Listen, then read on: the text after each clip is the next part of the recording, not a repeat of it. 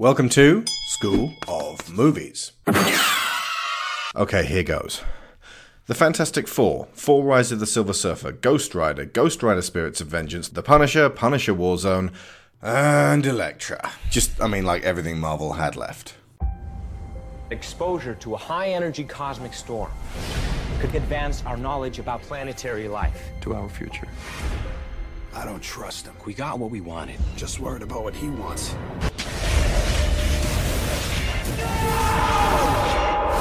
Your entire biophysical structure is changing. It's terrible news. I think I'll get a second opinion. The cloud has fundamentally altered our DNA. That's gross. Reed, look at me. I can't. He's up from his core. You don't want to walk around on fire for the rest of your life, do you? Is that a trick question? Come on, am I the only guy who thinks this is cool? What if we got these powers for a reason? I've always wanted power. Victor, you always thought you were a god. Let's not fight. No. Let's. Don't even think about it. Never do.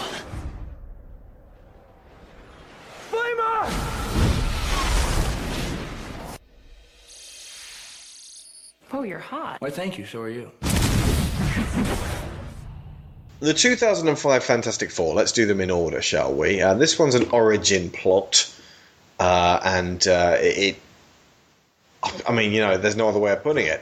The Fantastic Four are introduced in human form. They go th- into space, they get their powers, they come back down to Earth, they discover their powers, they argue a bit, fall out, come back together, um, and then they fight Doctor Doom in the end. Okay. That's pretty much it, isn't it? Was there more to that? Not really. Uh, Specifically, the fact that Ben Grimm is big and orange and made of rock makes him sad, which forms the emotional core of the movie because uh, there's it, it's it's really difficult not to feel sorry for the thing when he's played well, in this case by Michael Chiklis, uh, and, and feeling sorry for himself. He's just such an, uh, a, a big, clumsy guy, and uh, his his his fingers are so big, and he's just so uh, removed from his own human uh, proportions that um, it's kind of an elephant man story. I think, although this was one of the better things about the film, the better elements of the, the plot, certainly, the problem with the way this was presented is that the setup is he has a girlfriend, or he has a fiance, in fact, before they leave. And Oh, God, when they come back and she sees his big oranginess, uh, she leaves him His big orange penis. his big oranginess. Don't twist my words. Um, and um, and she come, you know, when he's off doing his heroic thing and saving lives, she seeks him out in order to leave the ring behind, as if to say, "This is all irrelevant. You're orange and rocky now, therefore I have no interest in you." And There's a lovely little moment there where she leaves it on the pavement and he can't even pick it up. He can't pick it has- up. His That is- too big. Yeah, that is a very sweet moment, and it is very sad. But the problem is that I'm I'm looking at this woman behaving in this horrendously shallow and superficial way, and thinking, you know what? You're well shot of her, frankly. Yeah. Dodged a bullet there, which Yeah, is which is harder with your frame now. Yeah, if if she'd walk away from you for this, trust me, she'd walk away from you when you hit 55 and you have to get up four times a night to pee. But yeah, basically, this is that whole sort of uh, for richer, for poorer. Well, not for poorer. For better, for worse. Well, definitely not for worse. Yeah, this is not marriage material right there. No. And it doesn't help that she's um, a woman whose name I can't remember from The Walking Dead. Oh, that narrows it down. The blonde who's still alive. Uh, that may not narrow it down. I want to say Sarah? it doesn't matter. No, I know. Andrea. That's the one. Yeah. Okay. Yeah, she's Andrea in The Walking Dead. She's also in the Silent Hill movie as uh, Cybil Bennett shouting, What the fuck is going on? That's her. Let's go back to Ben Grimm because he really is the best thing in this. Uh, as I said, Michael Chiklis, they went for the uh, prosthetics rather than uh, CG thing. I suspect for the new Fantastic Four, they're going to go for CG, same as with the Hulk, maybe even performance capture. Um, which means that this will probably be the last time we ever get to see Ben Grimm in prosthetics. And I yeah, I think they made the right decision. Looking at the quality of CG that they have on Reed when Oh my stretches, which is terrible. You know the even thing about at- millennial rubber? he is supposed to possess the properties of rubber, and he does. and it still looks To the point bad. where we can't believe he's a man. We really did believe he's made out of rubber. Yes. Um, but uh, I think if they tried to do Ben in CG, you would have, in trying to retain his eyes so that they had the actual proper expression of Yeah. um, of a human. You would have ended up with something akin to the honey monster, um, little wobbly eyes shaking up and down on a bad background. Tech wasn't there, and this isn't Weta. Now, this I mean, basically, with- with Caesar and with Kong and with Weta in charge, my God, you can get the eyes, you can get the soul through there. But I don't suspect these effects folks would be able to manage that. Having said that, Chiklis's performance, you get a lot of soul in there, and uh, he manages to feel sorry for himself without just being a maudlin dick. He's got kind of a gallows humor thing going on. He's uh, he's from Yancey Street in Brooklyn, so uh, he's, he's got he's always kind of reminded me of Bender a little bit. Yes, I can see that. I actually one uh, scene I really liked is when he goes into the bar and is all orange uh, in his overcoat and hat, and they basically it takes them a moment to get their head round it, and then the bartender introduces him to everybody as uh, Ben Grimm, the only person from Brooklyn who ever went into space. Hey, And this I guy's really- an astronaut. yeah, I really liked the fact that there was this, you know, that there were people around who would emphasize the fact that he is still Ben, irrespective of, of what his skin is doing. Yeah. And uh, yeah, he's a, he's a great fun character. He's lovable, especially for the kids, and uh, he, he's the heart of the Fantastic Four. He's always been portrayed as a, like a giant baby uh, from the '60s. Uh, he uh, they emphasise the fact that he's wearing a big blue diaper rather than trousers and boots. But in this, obviously, he's wearing trousers and boots because big blue diaper doesn't look good in marketing. But uh, he he behaves sometimes quite childishly, which is charming in itself. And his number one foil is Johnny Storm, the Human Torch, played by Chris Evans. Now, this was a character taken out of the 70s cartoon. Any idea why? I've mentioned it on a previous podcast. I know why. Do you He was replaced with a small robot thing called Herbie. Uh, yeah, you, if you're the only person available to ask this question, so you may as well say. Uh, they took him out because they didn't want children to try and set themselves on fire. Yeah. So basically, it's the, the Fantastic Three plus a robot. Yeah. Um, however, Chris Evans. I'm so glad he was in this film because it allowed him to uh, make a connection with uh, producer Kevin Feige, who must have written down on his uh, reasons, uh, stuff, list of things to keep about the Fantastic Four films.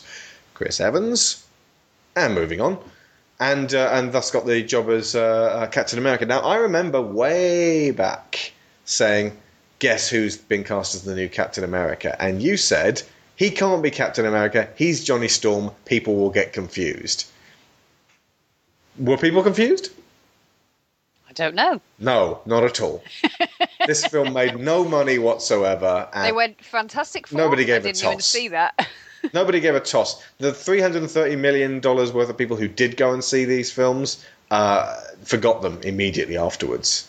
Although I think they might remember Johnny Storm being fun or funny. I don't think they'd really tie it up with um, uh, Evans himself. And his performance is entirely different. I mean, like completely different from uh, from Cap- from Steve. With the obvious exception of the scenes in which he gets his shirt off. That's not a performance. That's a chest. I know. it's often easy to confuse the two. Uh, anyway, so yeah, he's a womanizer uh, and uh, a Fonzie type, and this is charming because he's hot, literally. And uh, there, there are times when, like, uh, when he's in the elevator going up and down all day, and every time attractive women get into the elevator with him, he heats up the elevator so that they go, "Ooh, it's hot in here," and take off their shirts. He's like, "Yes, it is. Oh my!" Checking out their norks, and this begins to get a little bit pathetic. And it's eventually, it's just like he's chasing women and going, "Just look at it, just look at it." Um, it- it's an uncomfortable performance, actually. If you if you really start thinking too much into Johnny Storm, he's desperate for tail. He is, and it it it does sort of become one of those things of is he getting away with this because he's attractive? You know, because he's good looking, are we supposed to expect that all of this incredibly sleazy behaviour, which it is, um, is is acceptable? But in fairness, as the films progress, and especially as it starts to move into film two, it does become obvious that this is really not on. Yeah. And there are several people who call him on his shitty behaviour, and it, Absolutely. what his he has a bit more of an arc in the first one where people are like, all you're doing is showing off, you're putting people in danger.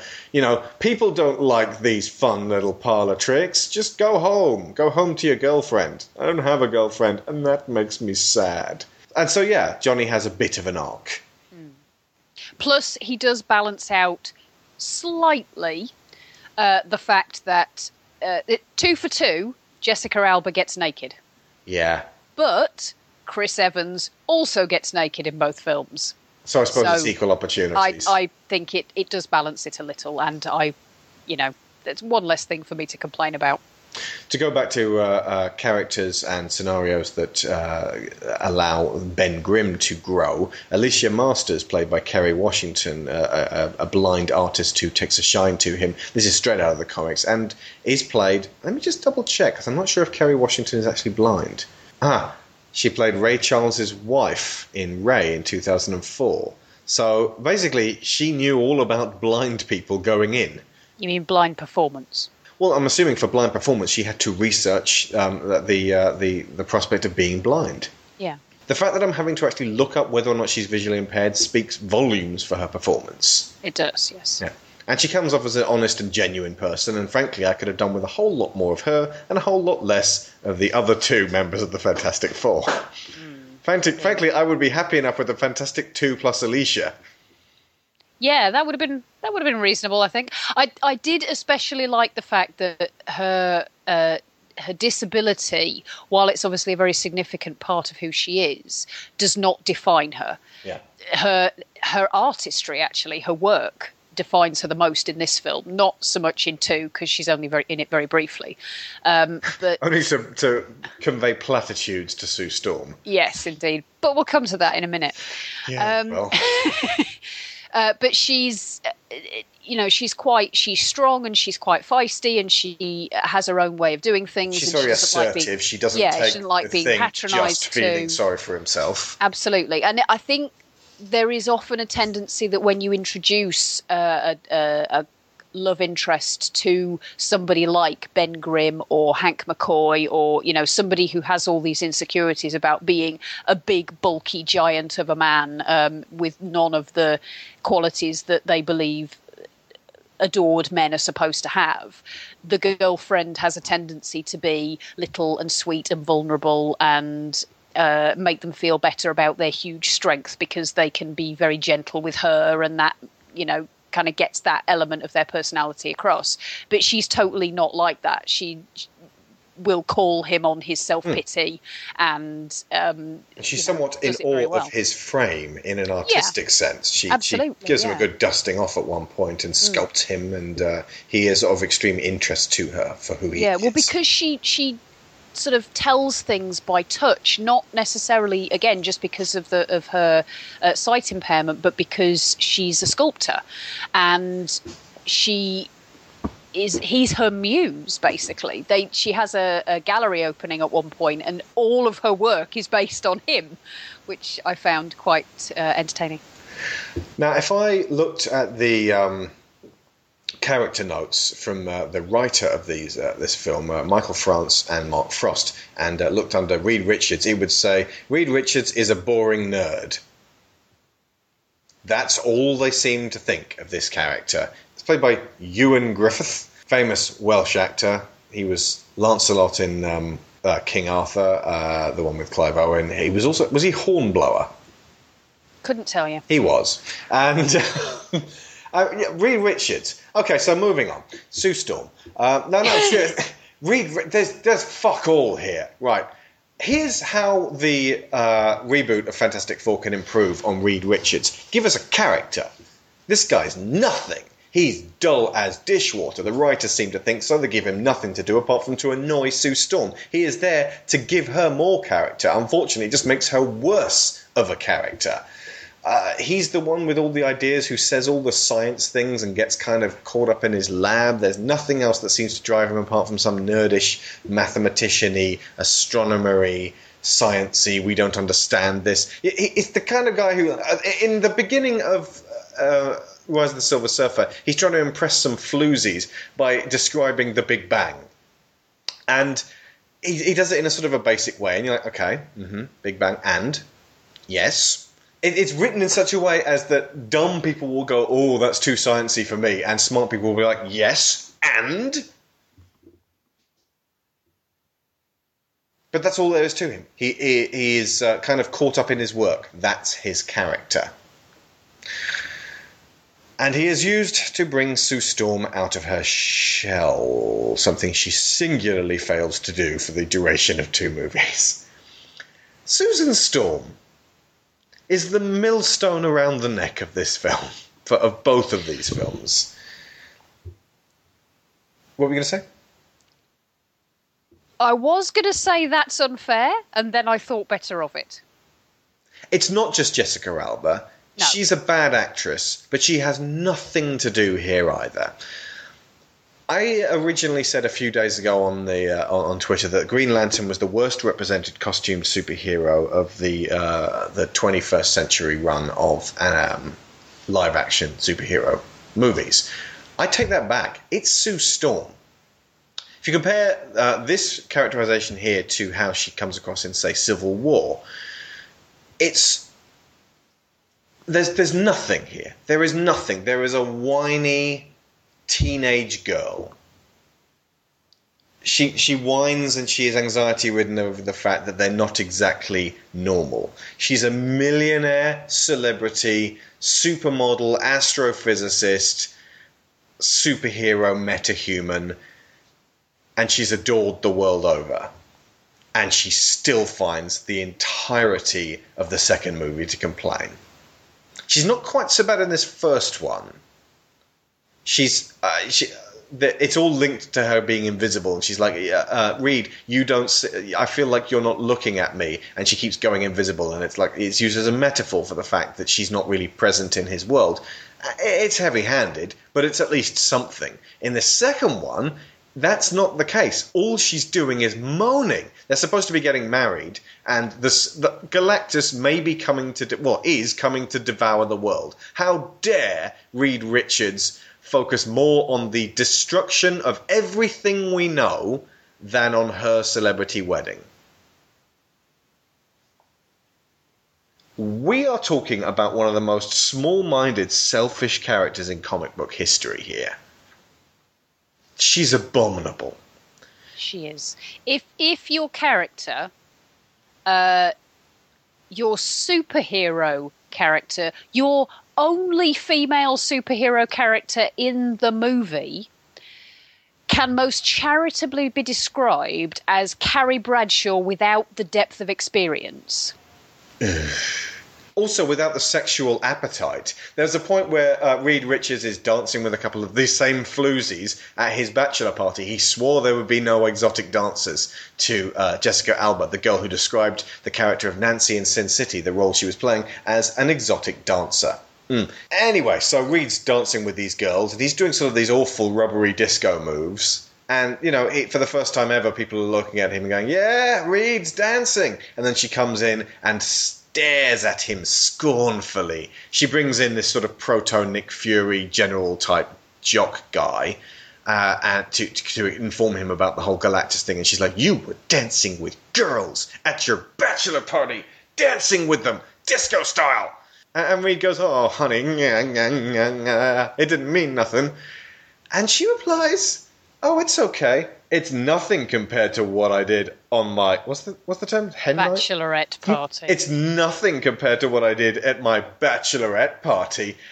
You know what you did at your bachelorette party, Sue? We didn't see it, but I'm going to go ahead and guess you drank Cristal and bitched about Reed to your mum.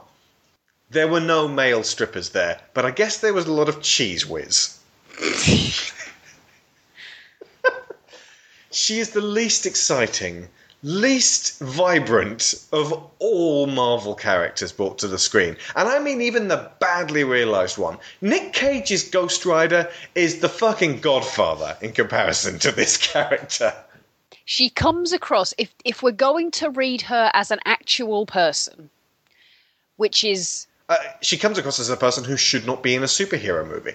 Well, yes, indeed. She comes across like a child, um, and I, I, I found myself thinking today that you know the scene where she's she's basically saying to Reed, "It's entirely unreasonable of you to be concentrating on work right now because there's this big long list of wedding stuff that that we're supposed to be doing, and I'm doing it all, and you're not doing any of it because you're working on cosmic radiation theories and uh, building jets and things like that." Do you know what sprang to my mind? That scene in. Uh, is it in the Avengers where Agent Coulson turns up at the apartment and gives uh, Pepper. Pepper the laptop and she's like, Right, I'm taking the jet, you have homework, work, I'll see you later. Yeah. If you don't want to be part of this, don't. It is that simple. That's fine. You have the absolute right to have your own life. But this is a terrible privilege that has been placed upon Reed Richards. And they Well, never go into This that. is the thing. She's supposed to share it. She's supposed to be a super intelligent genius geneticist. Do you know how many times in this I see her doing geneticist work? Never. She starts the film as fucking Doom's PA and ends up doing nothing. Nothing, nothing, nothing. She ever. just hangs around the Baxter building like Reed's pernicious teenage daughter. And then they put her next to Alicia, who's doing art, and Reed, who's doing science, and Johnny, who's setting things on fire. It doesn't look good. No, it doesn't look good. So basically, the Fantastic Four, you have totally ineffectual, tedious nerd. And I say nerd in the way that this is how they're defining him. There's a point where he says to the Nick Fury, t- and I, I use this term in a way where it's like, obviously, this is supposed to be S.H.I.E.L.D., but they don't have the license to use S.H.I.E.L.D., so it's just the military. He says to the, the military general guy, hey, buddy, you just asked me to come and help you. Uh, and you know, enough calling me a nerd, okay? I'm about to get married to the hottest girl on the planet. I'm like a superstar man, and I've got like these bendy powers, and I'm a genius. So if you ask for my help, then that's what I'll give you. But don't, um, call me a nerd. If you have to bring in, look how fit my girlfriend is to your argument, you've already lost. Yeah. Anyway, um, yeah. So Reed is uh, ineffectual nerd. Johnny is what would be the the term fun jock. Uh, he tries to be. Yeah. He ha- you said that he had an arc in the second film, but I didn't really see it. He just kept absorbing. That was just busy work. There's a point where he touches the Silver Surfer, and then his powers go a bit crazy. So every time he touches one of the other FF members, he absorbs their powers. But that's just busy work. That's just stuff like for them to have sketches throughout the entire film, where it's like somehow um, uh, Sue Storm touches Johnny, and then all her clothes burn off instantly and like then like Johnny touches Reed when they're trying to say stop the London Eye from falling into the Thames. Uh, and uh, then uh, Reed goes invisible, and Johnny goes on, uh, goes all rubbery. Oh, I can't remember.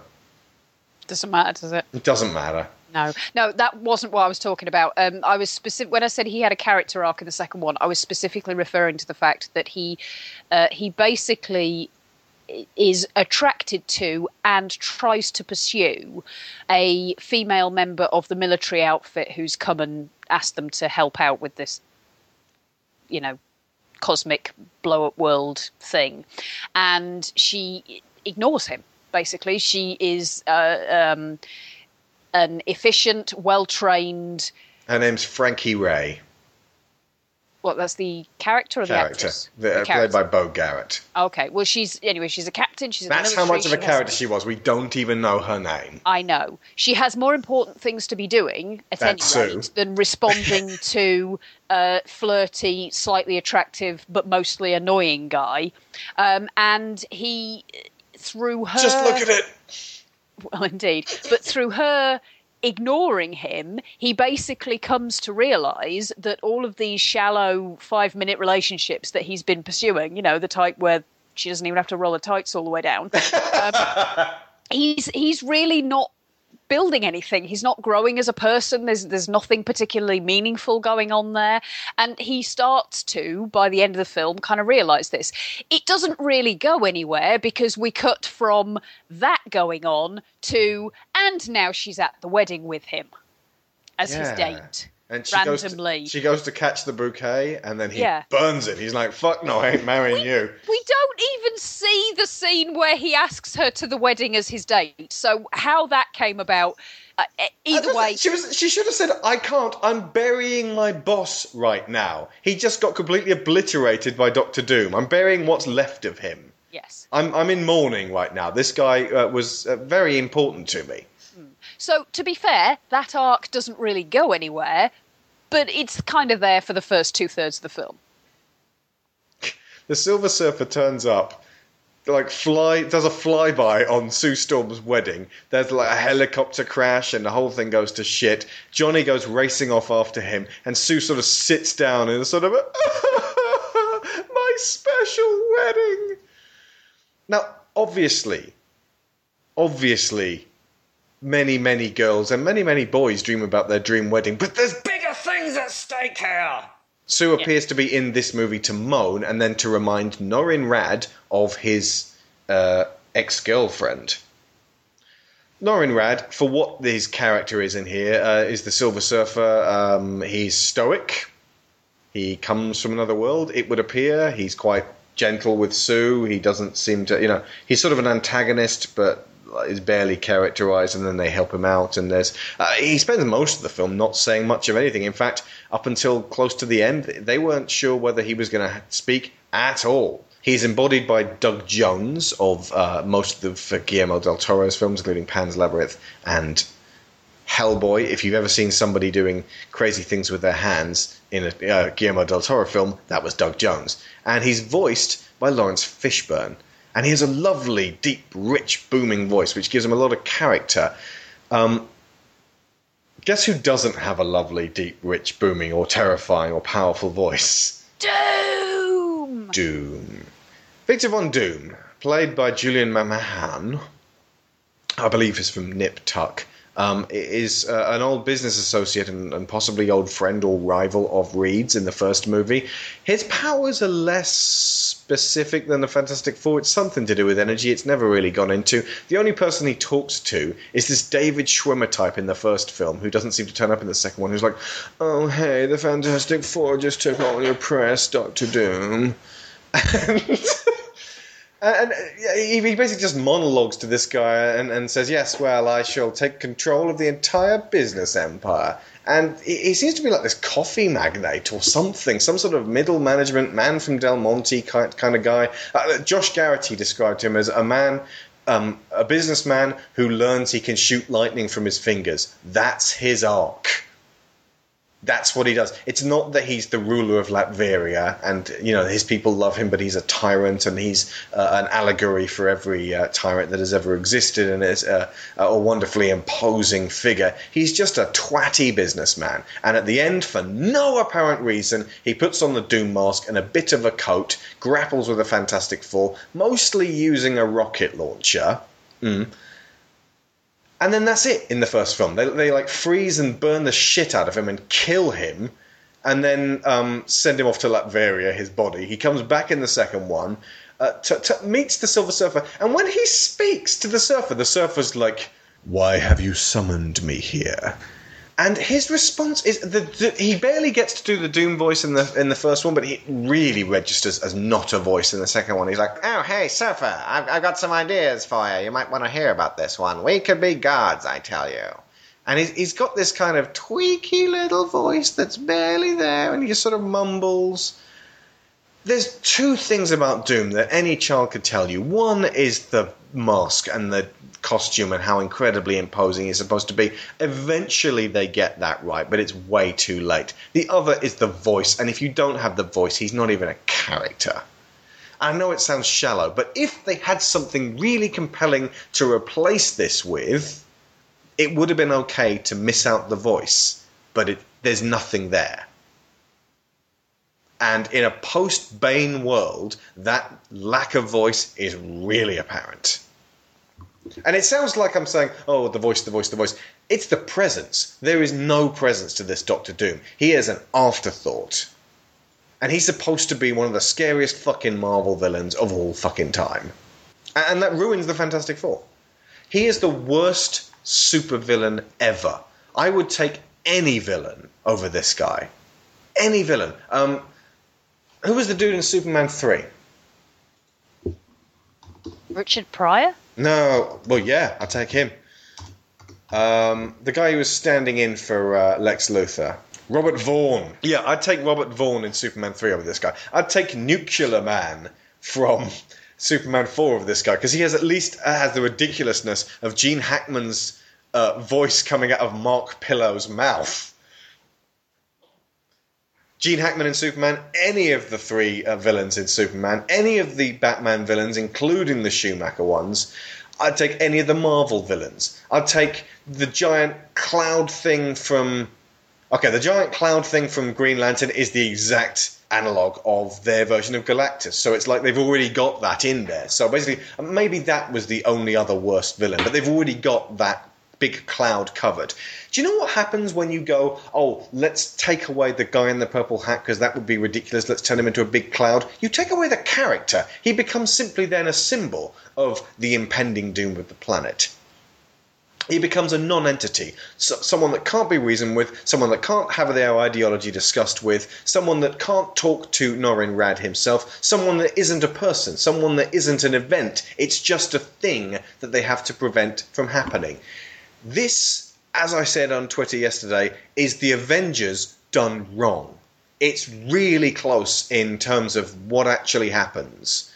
Uh, you know, the, the, the sort of the, the planet devastating thing turns up, and there's a sort of charismatic villain in the middle trying to sort of you know make things work to his own ends, and these four mismatched heroes who may have to st- stop bickering amongst each other in order to actually save the day. Only it's like an hour and twenty minutes long. It's utterly tedious. I mean, the, first one's actually better than the second one because uh, in essence, the second one has more going for it, and in, in terms of the fact that you know they're free of the origin story, they can do their own thing. But here's the thing: the origin story of the first one being all it is, is at least sort of like, well, look, here's the Fantastic Four. There you go. They're basically just the costumes, a bit of the characters, and then the credits roll. That's acceptable enough. The fact that they then take these established characters and then do nothing with them for an hour and 20 minutes and charge you for another ticket is appalling. Anything more to add to these ones? Yes, I'm just trying to think if there's anything else that I want to say that I haven't already, other than just Sue Storm was the most horrendously, appallingly awful person ever in the history of the world in this, and I hated her with a passion. She epitomised what people who aren't thinking, sorry, and I'm going to have to correct this one here, what men who aren't thinking think women are like when they put them in films that are designed to appeal to mostly men, but they want a few women to come and watch them anyway. Because if they'd just been throwing her in there to appeal to the male audience, she'd have been a girl whose name I can't remember from Transformers. Megan Fox. Megan Fox, yes. See, Megan Fox at least had like she convinced me ever so slightly that she was into engines, and she was kind of nonchalant of uh, uh, Shia LaBeouf for the first, say, half of it. She's not a superhero though. There's a legacy here. Plonk girl. And these, all, all, the whole of the Transformers movies are about Shia LaBeouf trying to get laid. But in the case of this, Sue Storm, oh my god, they had like 40 years worth of comic continuity to work on. Mm. Sue Storm is such a maternal figure now. Since Franklin Richards was born like decades ago, Sue Storm has been the mother. So she's the mother figure of the Fantastic Four. Where is the mother? This was just a bitchy, whiny teenage girl. I think she does mention at one point that she wants kids. That's not the same thing. No, it's That not. is not the same thing. It it just made me start feeling sorry for this imaginary Franklin who doesn't exist yet. Yeah. Similarly, Reed isn't the least bit fatherly. He's absent from everyone. There's no point when you really feel like Reed's there for you. But he's not even absent in like a character developed way. He's, He's not just- even absent in a way that's significant and is part of the story. He's just badly written. They just don't do anything with him. On the upside, though, the two babies, the two boys, the two kids do pretty well. I've got to say. I mean, I can't actually think of if they were going to just do a shallow Fantastic Four of anyone like any better way of, of showing off Johnny and Ben if they aren't going to really go into their characters. That's pretty much just it. You know, you chuck them out there, they're fine. I think that's why over the years I've never really hated the Fantastic Four because they get that sort of right. Could you think of a better way of doing it? I mean, I can think of definitely ways of, of deepening the shit out of these guys, but in the most perfunctory way. Um, no, I think with those two, they pretty much covered it. I mean, as you say, that because there's not a wealth of depth to those characters anyway. There's only so much you can do to mess it up. I'm, I'm trying to think what they could have done to really mess it up, and the only thing I can think is turning Johnny into a robot, Just in case the kids want to light just themselves in case the kids want to set Or on making fire. Ben really obnoxious. They could have overdone Ben, They could have, but you're supposed to like him, and you do.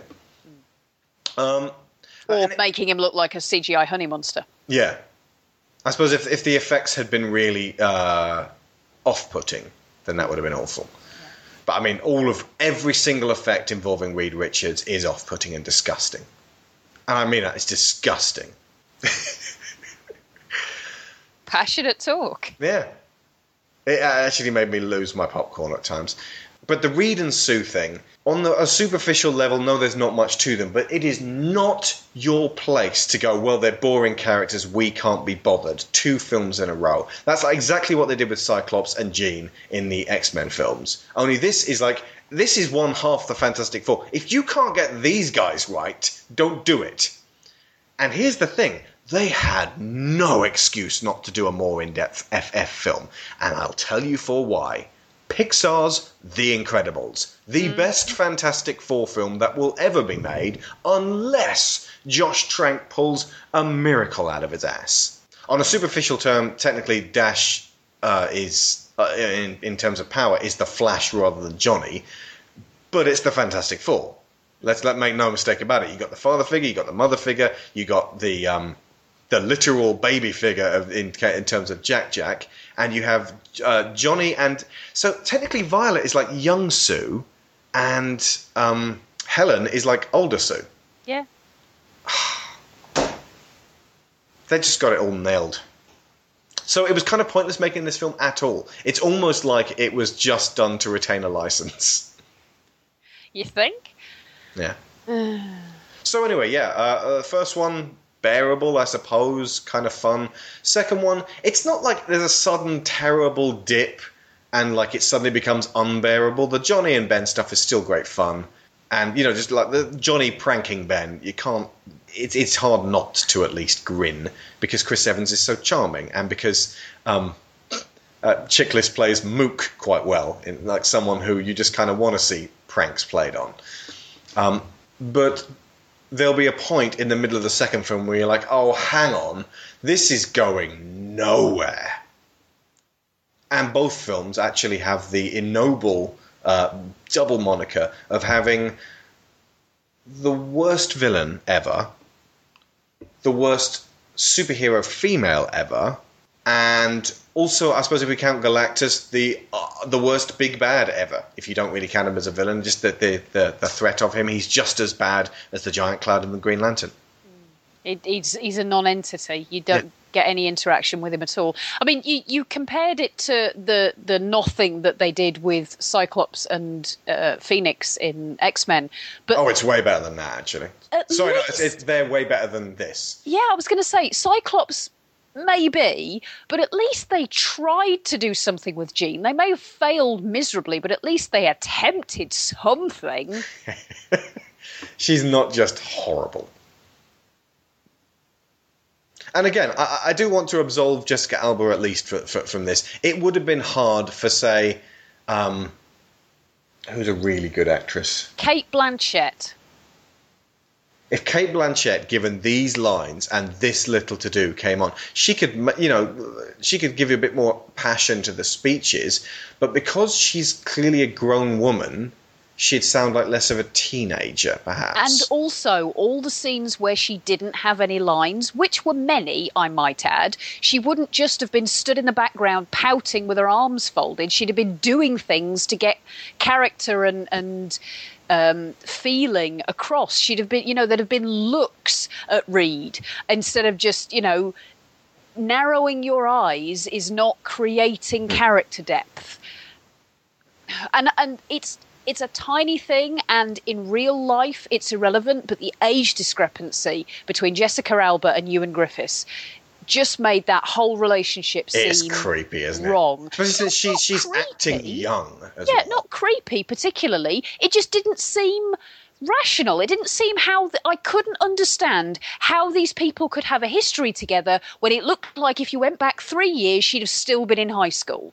And the fact that Do, do you know she was coming- 25 in the first film and uh, 27 in the next? She's my age, How old's Ioan Gruffudd? 40. He's Oh only seven years God. older than her. Really doesn't work. Really didn't work to me. Um, and Again, they were like, well, we've got to give him like a streak of grey in his hair. Oh, that really helps. Yeah. That really helps that's making him look like a granddad. matters. But the other thing, Do you know who was well, originally going to be cast, by the way? George Clooney. you're joking. Uh, He was in the running for it. He's right. Um, it was going to be uh, Chris Columbus was going to direct. I'd actually have liked to see what Chris Columbus could do with it because, like, he's capable of doing truly cringeworthy films, but at least they're more remarkable than Tim Story's work on this. In retrospect, it also couldn't have been worse than Pixels. Directed by Chris Columbus. In the running for Sue Storm, Renee Zellweger, Ali Larter, Julia Stiles, Kate Oh, Kate Bosworth, Rachel McAdams, Scarlett Johansson, Mm-hmm. Elizabeth Banks, and KaDee Strickland. but they're still skewing young. Yep. Very young. George Clooney, Brendan Fraser was also in the role for uh, Mr. Fantastic. I'd have liked to have seen uh, Brendan Fraser because he plays nerd funny He does. in terms of uh, um, uh, Bedazzled, which we think is great. yeah. Paul Walker was going to play the Human Torch. Uh, Michael Chiklis was cast in the role of the Thing at the suggestion of Gen- Jennifer Garner after James Gandolfini, who, again, just like uh, Paul Walker, is now dead um, and is kind of way too old back then to uh, to play um, Ben Grimm, turned it down. Sorry, just go back. What did Jess- Jennifer Garner have to do with this? She said, "Try Michael Chiklis." Oh, okay. Oh Jesus, he he was only fifty one when he died. Who, Gandolfini? Yeah. Jesus. And uh, Chiklis is 50. So really, there's not that much in it in terms of age. But Did you Gandolfini say, by the way- old. Uh, that Ioan Gruffudd at 40 was only seven years older than Jessica Alba. Ioan Gruffudd at 40 now. Oh, is seven right. Years older than Jessica Jennifer Garner now at 33. Jessica Alba. Jessica Gal Garner. Tim Robbins was considered to play Doctor Doom, but he rejected the role before Julian McMahon agreed to do the film. Tim Robbins then went off and did the totally shitty Green Lantern film in which he played a businessman in much the same way. You asked this one. What the hell was Mark Strong doing that meant he couldn't be Doctor Doom? That is a role made for Mark Strong. And frankly, Chris Evans should have said, Hey, I've got this guy I'm doing a movie with right now. It's called Sunshine. His name's Mark Strong. Anyway, so, worst villain ever. If you don't think he was the worst villain ever, and you would like to cite your worst villain ever, jump on the forum and let us know because we really do think it's it's so hard. Bec- mainly because if you fuck up one of the Fantastic Four and the other three have to carry her, then then at least you get the Fantastic Three plus Jessica Alba. If you fuck up Doctor Doom, it doesn't matter. As simple as that. It doesn't matter that you got a Fantastic Four because they've got no one to go up against. Because Galactus is a big cloud. It's kind of like bringing together the Avengers and then they go up against Whiplash. Thanos' secretary. Whiplash. No, but cause, no, because even Whiplash had this kind of if you can make God bleed. Uh, he, he was threatening. There is no one worse than this. Let me think. Let me think. Oh, I know what Mark Strong was doing. Green Lantern! Oh God, yeah, he was in that, wasn't he? And he was actually pretty good as Sinestro. Yeah. He played it with conviction. Well, of course he did. That's because he's Mark Strong and he's Green Lantern good. really does feel like the DC version of this film, doesn't it? But I think we've established that in terms of component parts, Green Lantern is better than this. I gotta say, Ryan Reynolds is a fucking jinx. He's the best thing in these shitty comic movies he's in. He's the best thing in Green Lantern. He was the best thing in uh, X Men Origins Wolverine, apart from possibly Liev Schreiber. He was the best thing in RYPD. I'm gonna go ahead and guess. He was the best thing in Blade Trinity, and yet all the films sucked balls. So, you know, whether he's gonna be good in them or not, Ryan Reynolds should not be allowed in comic book movies. Not. He's the what? reverse of a rabbit's foot. I am interested to see what my reaction is going to be to seeing Blade Trinity again. Because if you've got Parker Posey in your film mm-hmm. and Ryan Reynolds is the best thing in it, you done fucked up. Oh, she's the second best thing in it, make no mistake. But I haven't seen it since that one time either. Hmm. I'm also going to be kind of unkind to the Blade films thanks to David Goyer and his bullshit. Yeah. But more on them in an upcoming episode. So, in conclusion, Fantastic Four, it's alright. Four: Rise of the Silver Surfer. I believe my comment on it last night was so much meh. I can't even raise hate. So where do these stand on our, our, our Marvel um, uh, movies list? I've actually put them. Uh, let's see. I've put uh, Fantastic Four below X Men Three. Underneath Yes. that, The Punisher, and underneath that, Fantastic Four: Rise of the Silver Surfer, and underneath that, Blade Trinity. Although I haven't seen Blade Trinity in years, that may raise or lower. And Punisher Warzone. Oh, underneath that, Ghost Rider: Spirits of Vengeance. Underneath that, Punisher: Warzone, and underneath Yeah. that, at the very bippity bottom, Elektra, Elektra. also known as Rise of Elektra. I'm trying to work out whether did I dislike this more than I disliked Elektra. Yeah. Really? You liked no, Elektra more? sorry, no, no, no. Because at least yeah. No, this has got Johnny. has- yeah, it's got Chris Evans and, and Michael Chiklis. Come and, on. and yeah, Yeah. yeah. Yep. Yeah. Okay.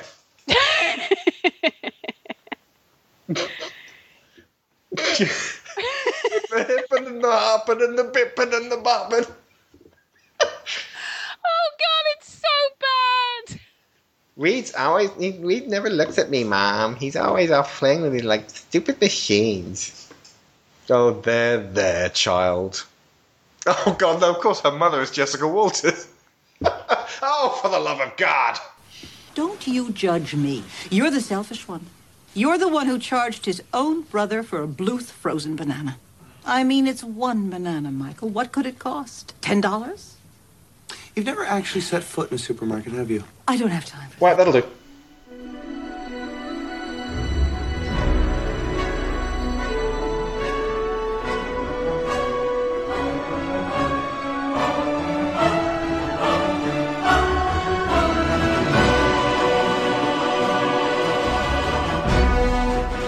It's very hard not to think of the uh, Arrested Development Fantastic Four now.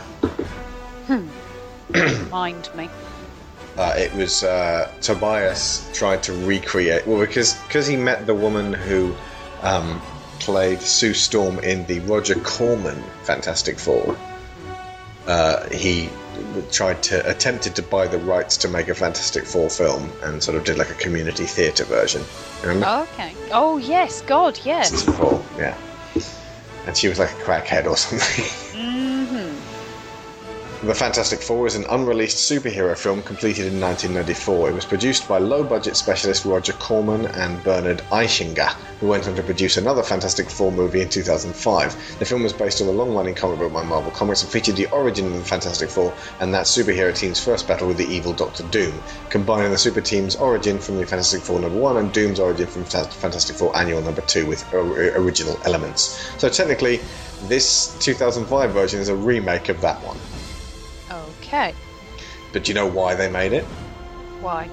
In 1983, German producer Bernard Eichinger met with Marvel Comics Stan Lee in Lee's Los Angeles home to explore obtaining an option for a movie based on the Fantastic Four. The option was not available until three years later when Eichinger's Neue Constantin film company obtained it for a price the producer called not enormous, for which had been estimated to be about a quarter of a million dollars. Despite some interest from Warner Brothers and Columbia Pictures, budget concerns precluded any production, with the option scheduled to expire on December 31st, 1992. Neue Constantin asked Marvel for an extension, with none forthcoming. Eichinger planned to retain his option by producing a low budget Fantastic Four film. Reasoning, he said in 2005, they didn't say I had to make a big movie. In September 92, he teamed with B movie specialist Roger Corman, who agreed to produce the film on a $1 million budget. Production began that December 28th under music video director Oley Sassone. Storyboards were drawn by artist Pete Von Sholly. It's a 21 day or 25 day production, filmed on the Concorde Pictures soundstage in Venice, California, as well as Cali- Agoura California, for a spacecraft crash scene. The Loyola Mon- uh, the Loyola Marymount campus for a lab explosion scene in the former Pacific. Basically, they filmed it so that they could have filmed it. Okay. Does that make sense? Exactly the same as what happened with Amazing Spider-Man. Right, Only okay. rather than spending 220 million dollars on it, they spent one million dollar. Yeah. The film was parodied in season four of the television series Arrested Development, in which Ima- Imagine Entertainment produced a low-budget Fantastic Four movie starring Debrie Bardeaux as Sue Storm, the Invisible Woman. After a drunk lawyer reminded the studio that they'd lose the rights if they didn't make the film in the next six days. Tobias Funke, David Cross later directs a musical version of the film. In 2014, a trailer for the documentary Doomed, the untold story of Roger Corman's Fantastic Four, was released with Roger Corman and the rest of the cast explaining what transpired with the film and its production. So basically, in 1993, a magazine article gave a tentative release date of Labor Day weekend 1993, but it was never actually made to be released. It was made to be made. That was it. They weren't expecting to make any money on it. They just made it so that they could retain the rights. So, Okay. so that they could then negotiate to produce a big budget version, which technically the 2005 version is, although I believe the uh, rights. Bernard Eichinger went on to actually uh, produce the 2005 Fantastic Four and Fantastic Four: Rise of the Silver Surfer. So basically, this this direct this producer stayed with it the whole time.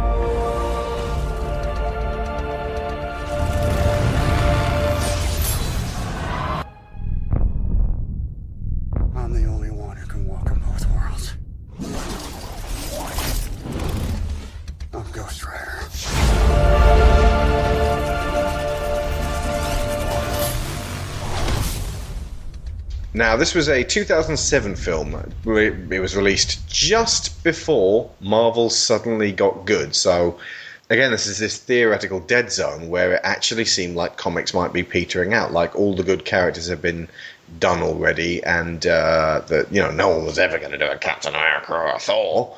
Yeah, Ghost Rider came out. And this is one of those dark Marvel Knights comics. Uh, one of those uh, characters not made by Stan Lee. One of those characters that concerns himself with the scum of the streets, and which informs upon the movie. Now, it's directed by Mark Steven Johnson, director of that other famous Marvel Knights film that everybody loves, Daredevil.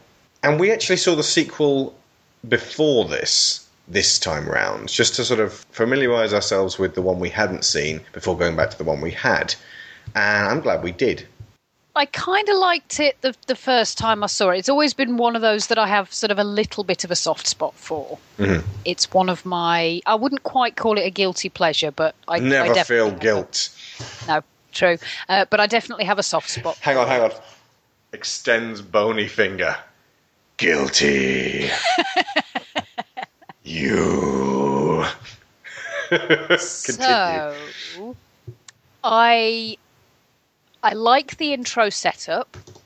I like the guy who plays the young Johnny Blaze. Although if he's seventeen, I'm a Dutchman. Maybe he's a bit older. It never actually says how many years elapsed between how, how long it takes for this young Chris Evans looking type kid to turn into wrinkly old Nick Cage. No, But, but, it would appear to be a shorter period of years between that and between the first and second film. indeed, Eva Mendes is it playing Roxanne? Mm-hmm. Yeah, she states she says at one point that he was seventeen when it all went Really? down. Does she? She does. Well, then she, uh, the the actress Eva Mendes, being ten years younger than Nick Cage, would have been, yeah, like I said, uncomfortable. yeah.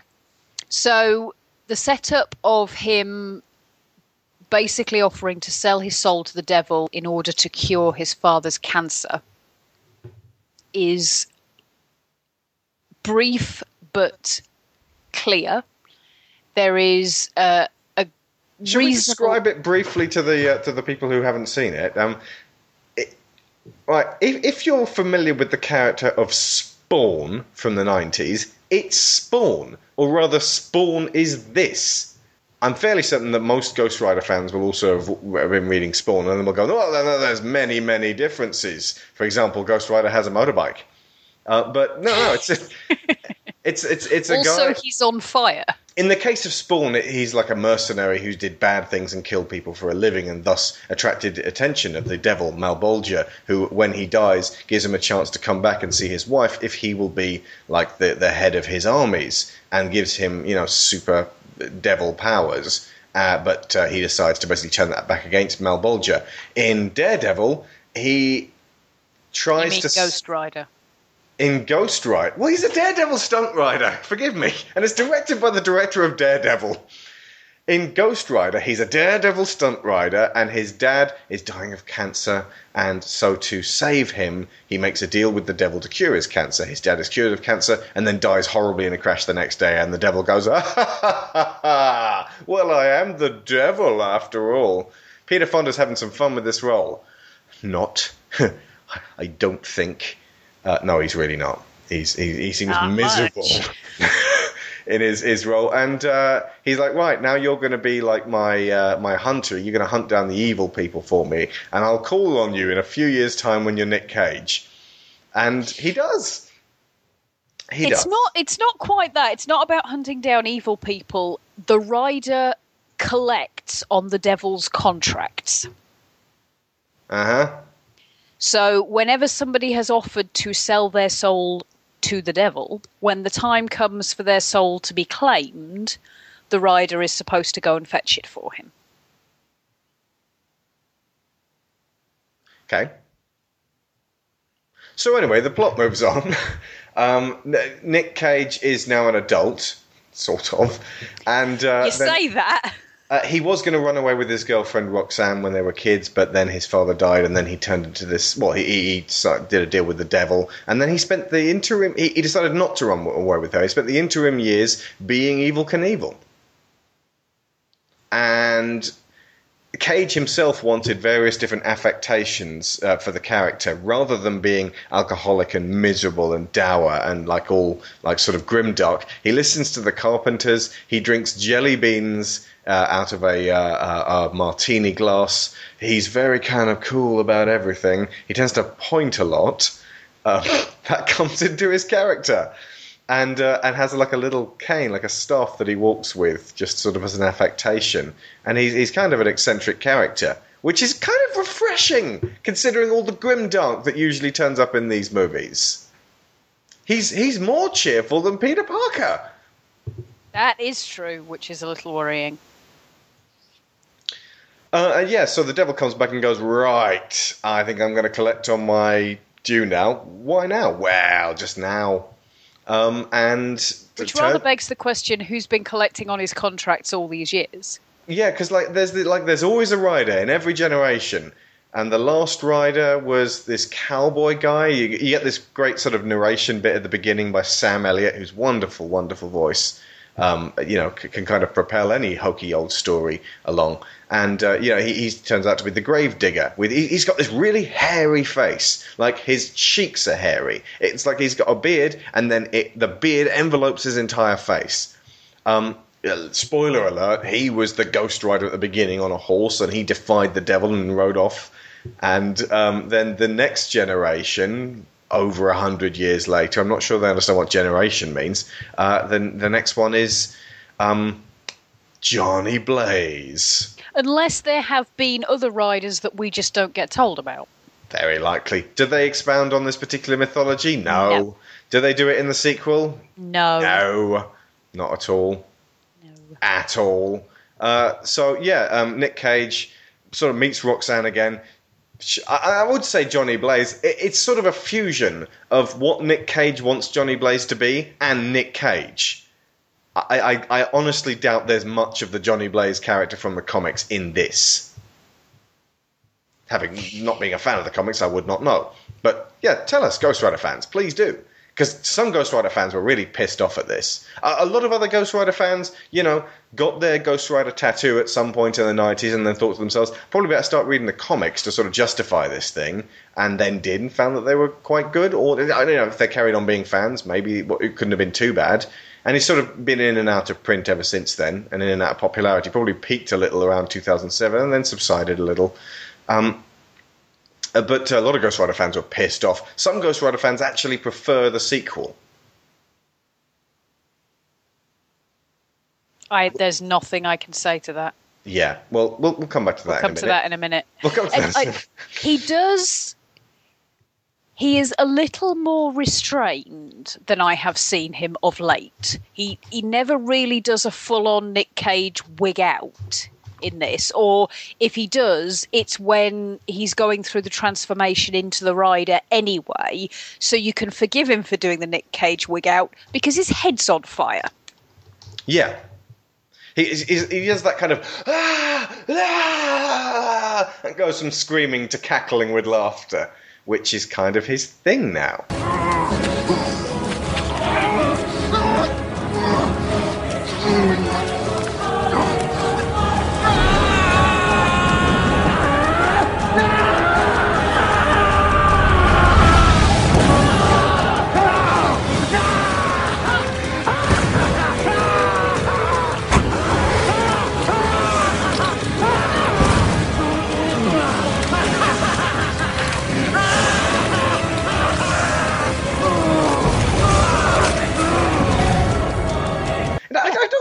Nick Cage ever being this crazy when I watched his films when I was a kid. You know, I remember him in stuff like Raising Arizona and The Rock and uh, Leaving Las Vegas, where he was very committed and he was very serious about his roles, but he was never like a gibbering maniac. What was the turning point? Was it Face Off? No, I had not seen Vampire's Kiss back in those days, but that came out before all these films I'm talking about. So he was mental ages ago. There is no one else in this entire office that I could possibly ask to share such a horrible job.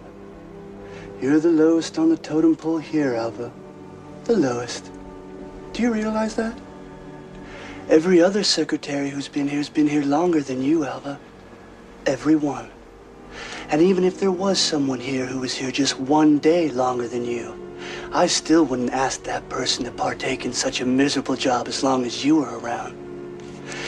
That's right, Alva. It's a horrible, horrible job. Sifting through old contract after old contract. I couldn't think of a more horrible job if I wanted to. And you have to do it. You have to, or I'll fire you. Do you understand? Do you? Don't you want to use your gun, Alva? But they, they didn't really capitalize on it, you know, because he was in Moonstruck. I think he got, got like Oscar nominated or something like that. And you know, him being Francis Ford Coppola's nephew certainly didn't hurt to grease the wheels. But um, but yeah, no, just, just more recently, he, he was there's this brilliant. You know, let's let's just play it now, shall we? Nick Cage's agent by College Humor. All right, listen to me. You're Nicolas Cage. No one can ever take that away from you. But after The Sorcerer's Apprentice, Bangkok Dangerous, Knowing, Ghost Rider, Next, Wicker Man, you need to be a little bit more selective about your films, Nicky. Selective, Gary? All right, for example, this just came in today. I've got it right here. You'd be playing a prisoner who asks if he can leave, and the warden says yes. And then I leave? Yeah, that's it. Not a very interesting story. So this is the kind of picture you shouldn't be doing. I'm in. What'd you say? Said I'm in. I'm gonna let that one slide, Nick, but your reputation is at stake. You have to be a little bit more discerning. I like being in movies, Gary. I know that you do, but you have to say no to some of them. Like this new one where the hero is a Nazi who can only speak in adverbs. Let's do it. Wait, no, Nick, come on. Now I want you to think hard about this, okay? You'd be playing Superman. I love it. Let me finish. Superman's cat. You'd be playing Superman's cat. I love it, Gary. And everyone on this bus is vomiting, except for your character who has diarrhea. Count me in. A raunchy teen sex comedy shot entirely from the waist down. Absolutely. This one is literally a documentary about dandruff directed by M. Night Shyamalan. Oh, perfect. An astronaut gets lost in space and his body implodes, except for his ass, which maintains consciousness and must find its way back to the ship. Brilliant. Oskar Schindler is not an action hero. He is now.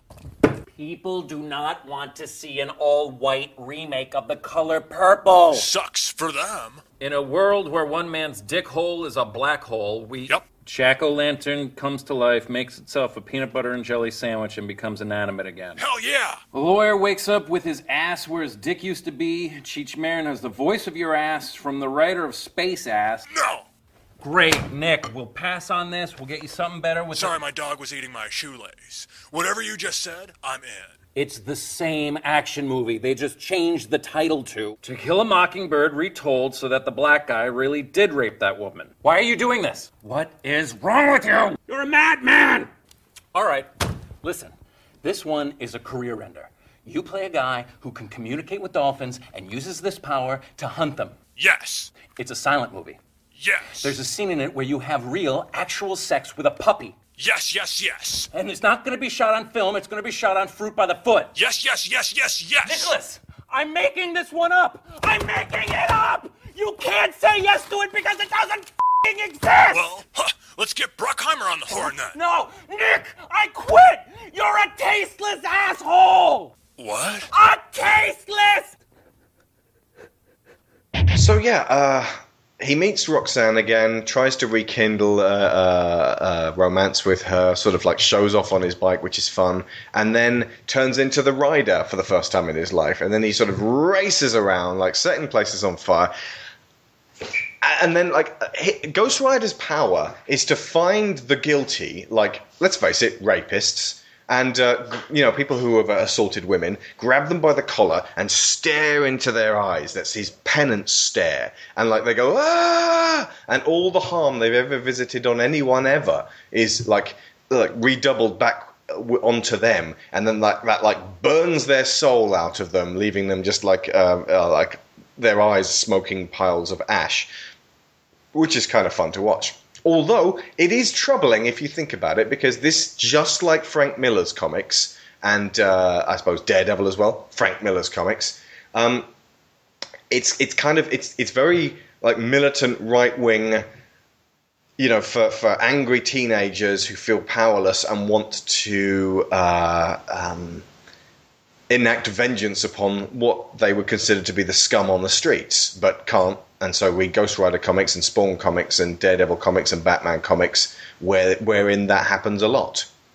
The the problem with that though is that it focuses Dehumanizes the actual people that are being considered scum on the streets. Well, it, it, the fact that it focuses on people who are quite literally on the streets. Most of the people who get grabbed tend to be petty criminals.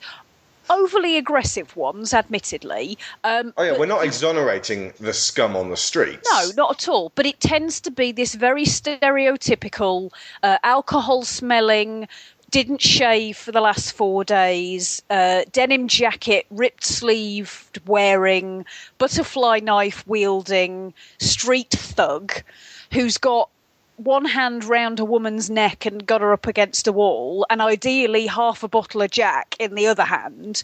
Um, and apparently Like a they're the- caricature of a criminal. Exactly. Apparently, these are the people who are worthy of the attentions of Ghost Rider, who is working for Satan and Batman and the like.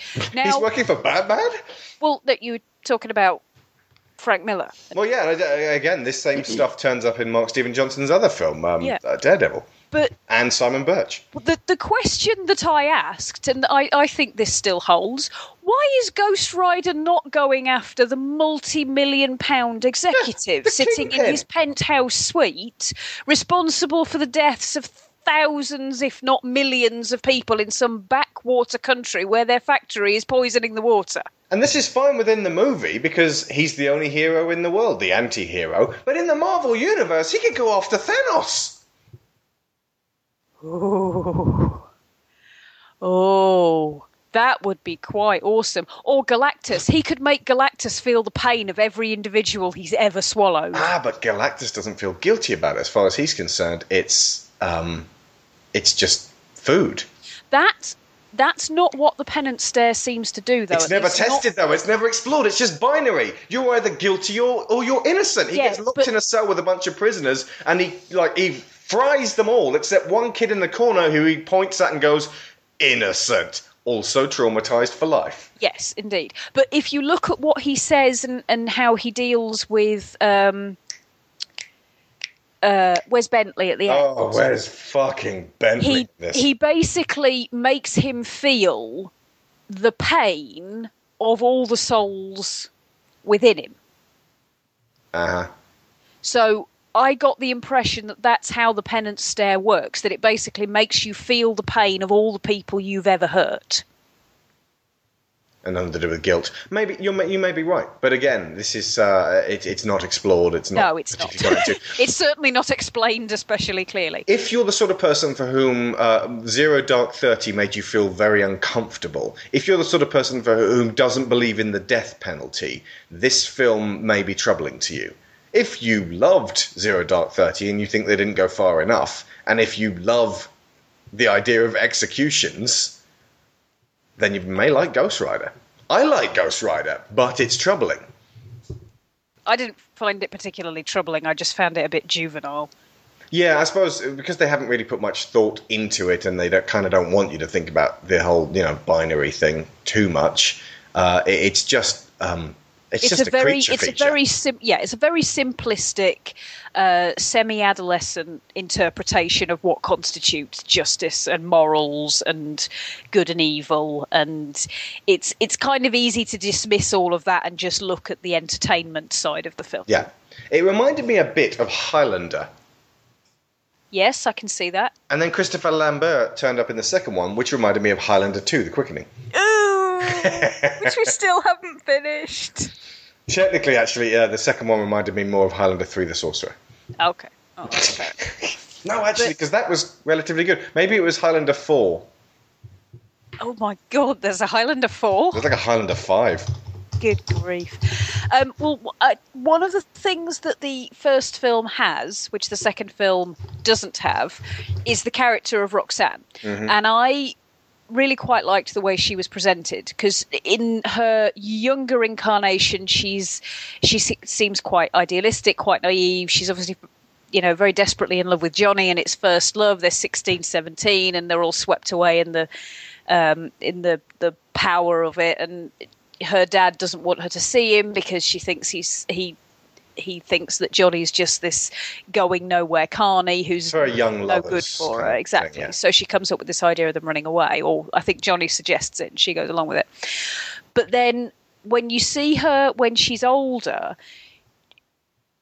it's not brilliant the way she's presented, but it's a damn sight better than the vast majority of female characters, Mm. especially in superhero movies. She has a She's career. She's trying to be professional. Exactly, and she she's actually there are layers to her. There's this brilliant scene where uh, they've arranged to meet up for a date. They're going to meet at her hotel.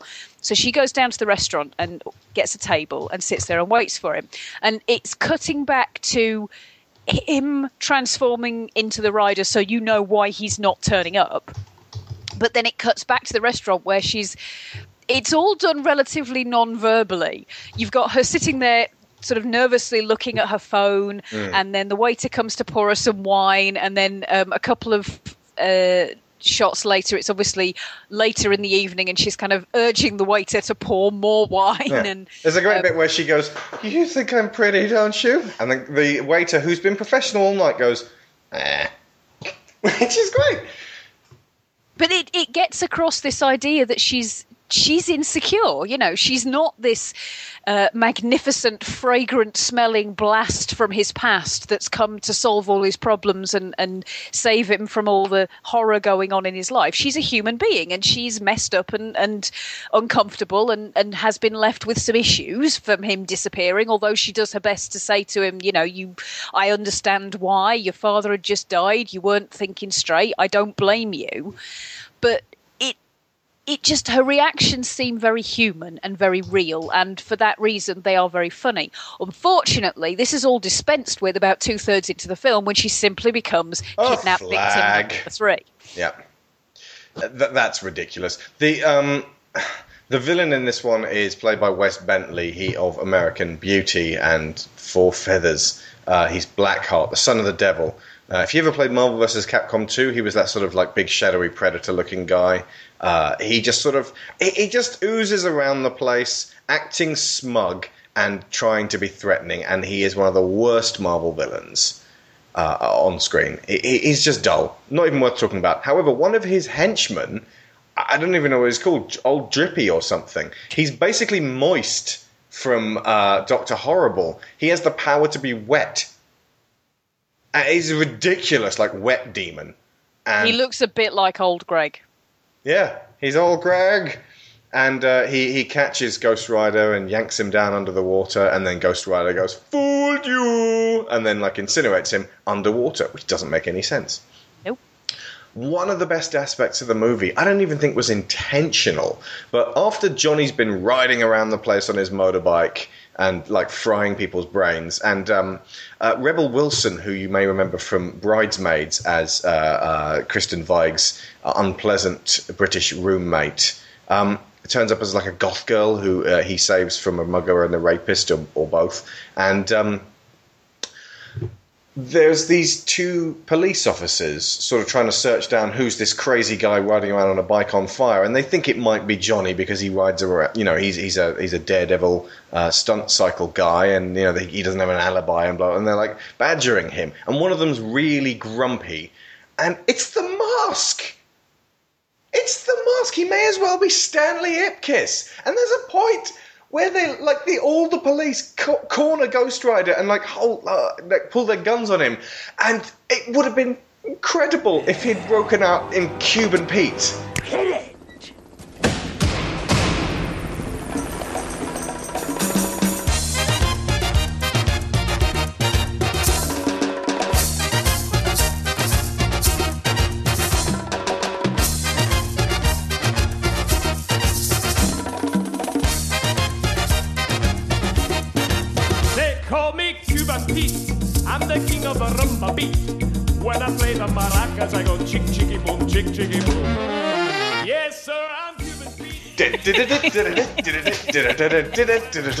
because, like, I mean, his face, albeit on fire, isn't a million miles away from the mask. So that was just a weird parallel. it was Um, it's a little strange And, and probably the best part of the film if not for the almost Cuban Pete bit, uh, is actually when Sam Elliott goes, Right, we got a ride to San Costanza or whatever the hell it's called, Sodom and Gomorrah of the West. Like this cowboy town which exists out in the Arizona desert or something like that. we got to ride across, and I've got one more ride left in me. Not two, not none, but one. I've got one left. I can only go with you this far, and only because it looks cool. And so they do. They just ride across the fucking plains and it plays this piece of music. Let's ride.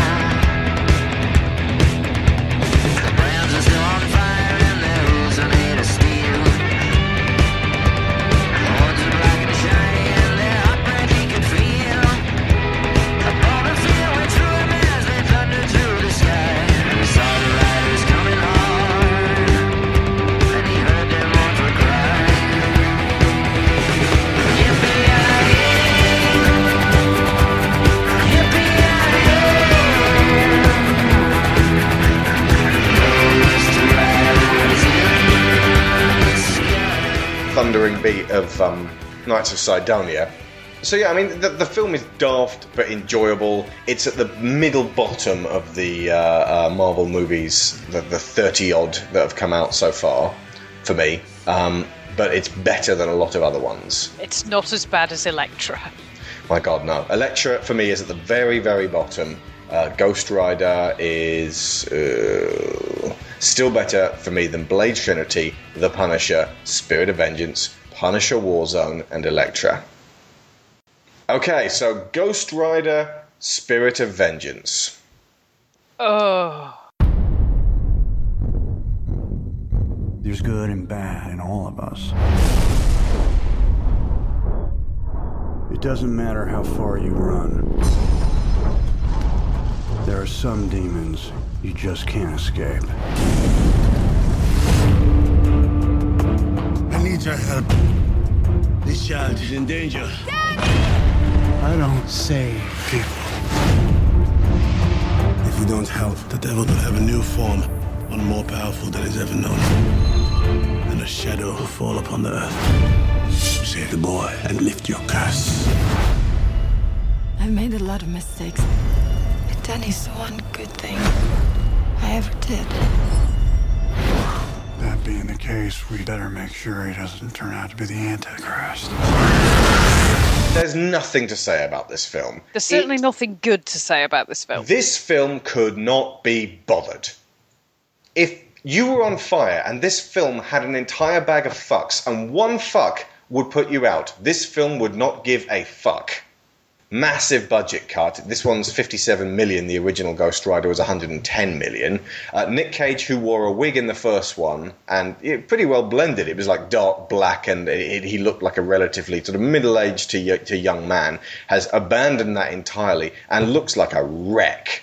He just looks just awful. And you'd think, oh, that, that would be good because they'll play into that. He'll be like, you know, this time he drinks, this time he's mad and sour. And But he's just dull. He's just really, really tedious. There's a kid who the devil, who's now been recast as Ciarán Hinds because Peter Fonda, although apparently he did want to come back and do Ghost Rider 2, and God knows why. Um, he was like green screened in at the end of Ghost Rider 1.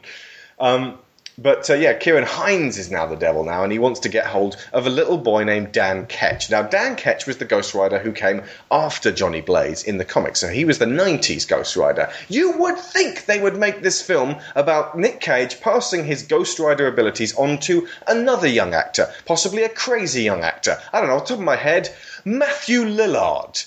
Anybody as mental as Nick Cage to possibly carry on this film series because Nick Cage had no interest in doing any more afterwards. But no, the kid's a kid. And aside from a bit where he and the Ghost Rider share a discussion about that, like, um, Ghost Rider likes to piss fire like a flamethrower, there's no real connection between the two. He, he, he mutters stuff to the kid's mum in a truck. They're sort of trying to drive away from him. The guy who played AJ in Empire Records is chasing them for some reason. The devil turns him into a character named Blackout, not Blackheart. Don't get the two confused. They're both as boring as each other. Uh, the uh, makers of the film went on to say that they kind of took the, the name and the appearance of Blackout, but didn't really focus on the powers or the character. No, no shit. There is no character to this film. It's just tedious. Somehow, Idris Elba is in this film and makes the best with what he has. He's, it's just like when he was in Prometheus. He's like, you know, there's nothing really here for me to work with, but I'm just going to be me. And uh, he just has a little fun, does a little improv, um, talks about wine. He has a he has an outrageous French accent, and uh, uh, you'd think that'd be the best bit. No, no, no, no, no. The best bit comes up about 33 minutes in. And it's around a point, about the point that you're just about to nod off, and Nick Cage has been sleepwalking his way through this movie, and he plays kind of good cop, bad cop with a guy he's trying to get information out of. He's he basically starts to turn into the the rider and going, oh, You talked to Carrigan. I talked to a lot of people. Hey, I got what you need for those shakes, my friend. Carrigan must have told me about that thing that killed his men last night, huh? Yeah? That thing is inside me. See, you're a bad man. And this thing, the Rider, he feeds on bad men and he's hungry. He's hungrier than he's been years, and that's why I'm shaking. Because right now, the only thing standing between you and the Rider is me. And he's just. He's, he's scraping at the door! Scraping at the door! All right, if you don't tell me what I want to know, I'm gonna let him out. And when he's done with you, there won't be anything left. Do you understand? Do you understand? Shake your head, yes or no. Uh-huh. Good, good girl. Where's Carrigan? What the kid? The kid Carrigan! You will tell me why would he just think it so good? The quarry! For one of God's poor men is putting together a goddamn army. I know the place. You're not gonna mention this conversation to anyone, are you? No. oh, oh, yeah. All right, well, that was a good answer. Yeah, good. I think that actor was genuinely afraid of Nick Cage. I think Nick Cage was being dreadfully unprofessional there. In a situation that did not call for that level of intensity. He's like, oh, I'm about to change. You don't want to let the other guy out. He's there. I can feel him screeching at the door. And he's Ow. like, sorry. Well, he shrieks, and he's like, he's, it's like he's uh, a smack at it, going into insane withdrawal. And it suddenly woke me up, and I was shrieking with laughter. And then, like, he's riding away and screaming, ah, and sort of half turning into the Ghost Rider. And then the film goes back to sleep again. And for the rest of the film, it just sort of potters on, and then it ends. That's it. That was Ghost Rider: Spirit of Vengeance. What the the, the most lazy, pointless Marvel movie apart from Elektra. Uh, although that one bit is still better than all of Punisher Warzone. Anything else you want to add to about this one? No, I don't think that. It, like I said, there really is nothing to. Not even recommend it. There's nothing to mark it as having existed. It's just pointless. They don't go into the mythology. They don't go into the penance stare. They don't really explain it. Like he he grabs people and like fries them, and like but basically it's just Ghost Rider getting into a series of fights, but they're very far spaced apart. They're boring to watch, and it, there's nothing about him being the devil's messenger anymore. He's just burning men alive. Hmm. And they're all like henchmen and mercenaries, and they're the only people he meets. It's like a video game, a really crap video game where everyone you meet you have to kill. It, it's dull. It's very dull. And that's it. That was it for Ghost Rider. Marvel have since reappropriated the Ghost Rider license. I would like to think this guy will turn up in one of the Netflix series. That's his. He's street level. Mm. Those are the kind of criminals that he deals with. We've already said, you know, he could deal with the bigger guys, but no, he deals with the people that Dave Daredevil and Luke Cage and Iron Fist and uh, Jessica Jones deal with. The studio has no immediate plans to make another Ghost Rider film, and that's it. That was Ghost Rider. Nostalgia Critic pointed out something really important, just in a throwaway comment, about Johnny Whitworth's character Ray Carrigan in the, the villain in this. He, he said that uh, he was here to play the Deacon Frost character from every David S. Goyer screenplay, and I'd forgotten that David S. Goyer actually wrote this. Now, Goyer is hugely, hugely influential on comic book movies, or he has been involved with some world class superhero movies but he has also steered other movies in really grim, terrible directions. The Crow, City of Angels. He wrote the uh, Nick Fury, Agent of S.H.I.E.L.D. movie, the one with uh, David Hasselhoff in it. He wrote Blade, which is, you know, one of his, better works. Uh, he wrote Blade 2. Hmm. Uh, he wrote Blade Trinity, which was beyond terrible, and significantly, he directed Blade Trinity. So he had full control there. Uh, he wrote Batman Begins, and that was his peak. This was this was actually written very much in collaboration with Christopher Nolan. Uh, it was uh, Goyer did the story, and uh, Nolan had a lot of influence on the screenplay. Uh, but if we go back, uh, he also wrote Jumper, which is one of the worst superhero movies of all time. So bad, it has in fact been forgotten by history. That's the one with um, Anakin Skywalker in it, Hayden Christensen. Co wrote the story for The Dark Knight, one of the greatest superhero comic book related movies of all time. Okay, so maybe that was his peak. But then he did the script for uh, Ghost Rider Spirit of Vengeance, and then he did the script for The Dark Knight Rises, and then he did the script for The Man of Steel, and uh, now he's on the uh, script for Batman v Superman Dawn of Justice.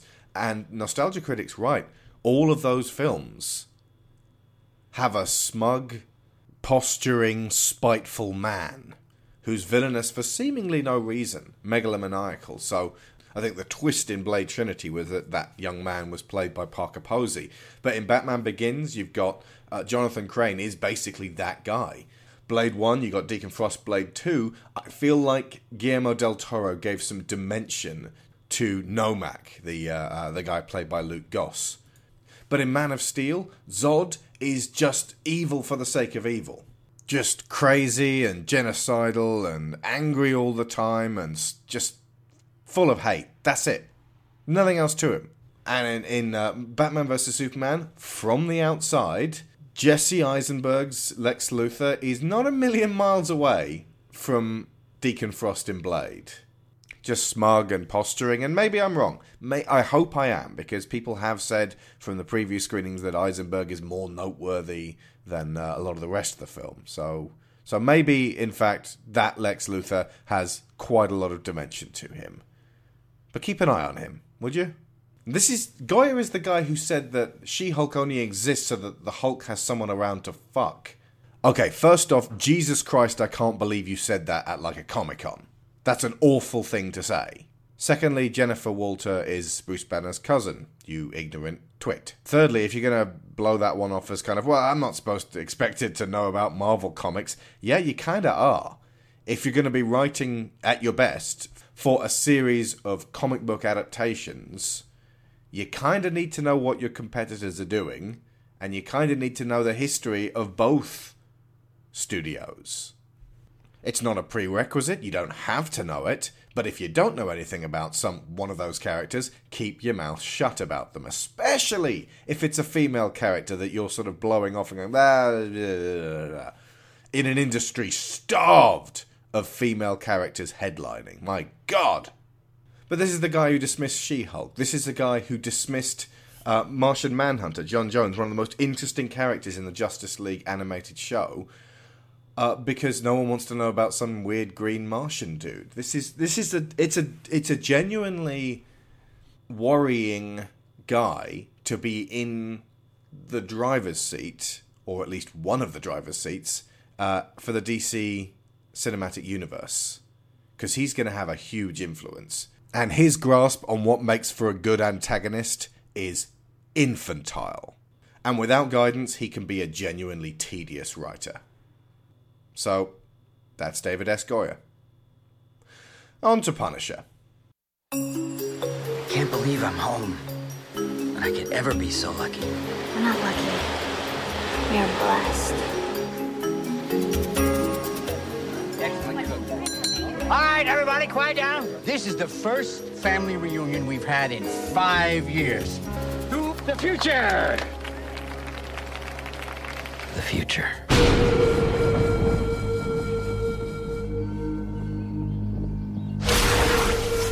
Future was something my family would never see. My dead family! They thought they murdered me. They were wrong.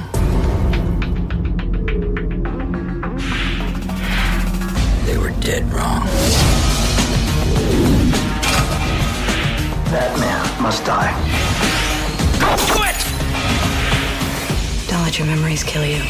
They can't kill me. I'm already dead. Oh yes, drowning pool. That's my jam, Holmes. Thomas Jane, John Travolta. Make Castle dead. Whatever it takes. Whatever it costs. This is not revenge. It's punishment.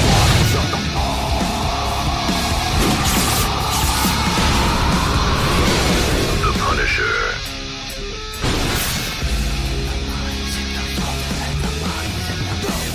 Remind us to tell you about the My Dead Family trope that we have developed over the past year when we cover Daredevil Season 2.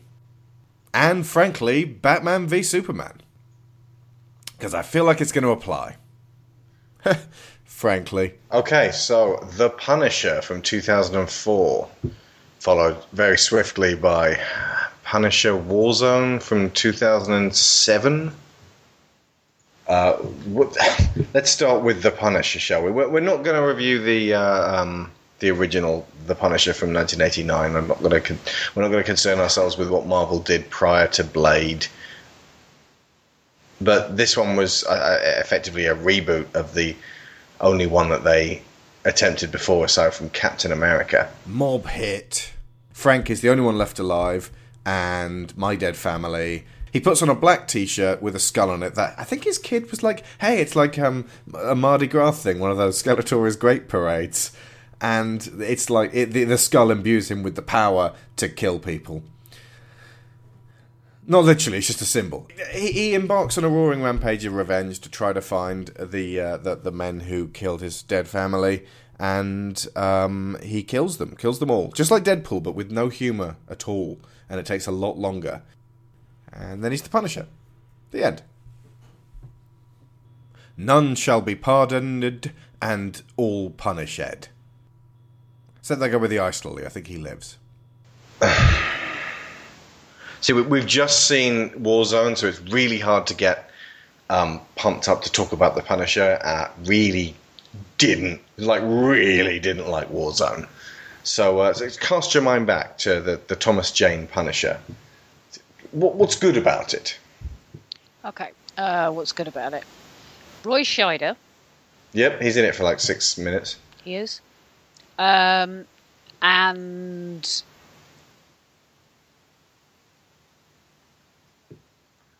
The denizens of the apartment block were quite fun. The uh, Yes, D- Dave uh, and uh, yeah, Rebecca Romijn. As uh, Joan and Ben Foster Yeah, as Dave. who and- usually I don't like, but in this he was uh, he was one of the best things. Yeah.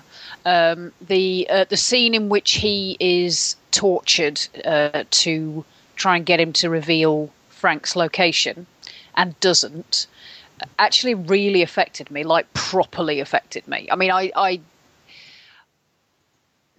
I have very negative reactions to um, scenes of torture anyway, but the fact that this was somebody who uh, um, was quite harmless and sweet and was and behaved in a very loyal way uh, to protect somebody else and, and just genuinely did not deserve to have any of that done to him Hmm. actually left me quite um, Shaken. emotionally shaken yeah Yeah.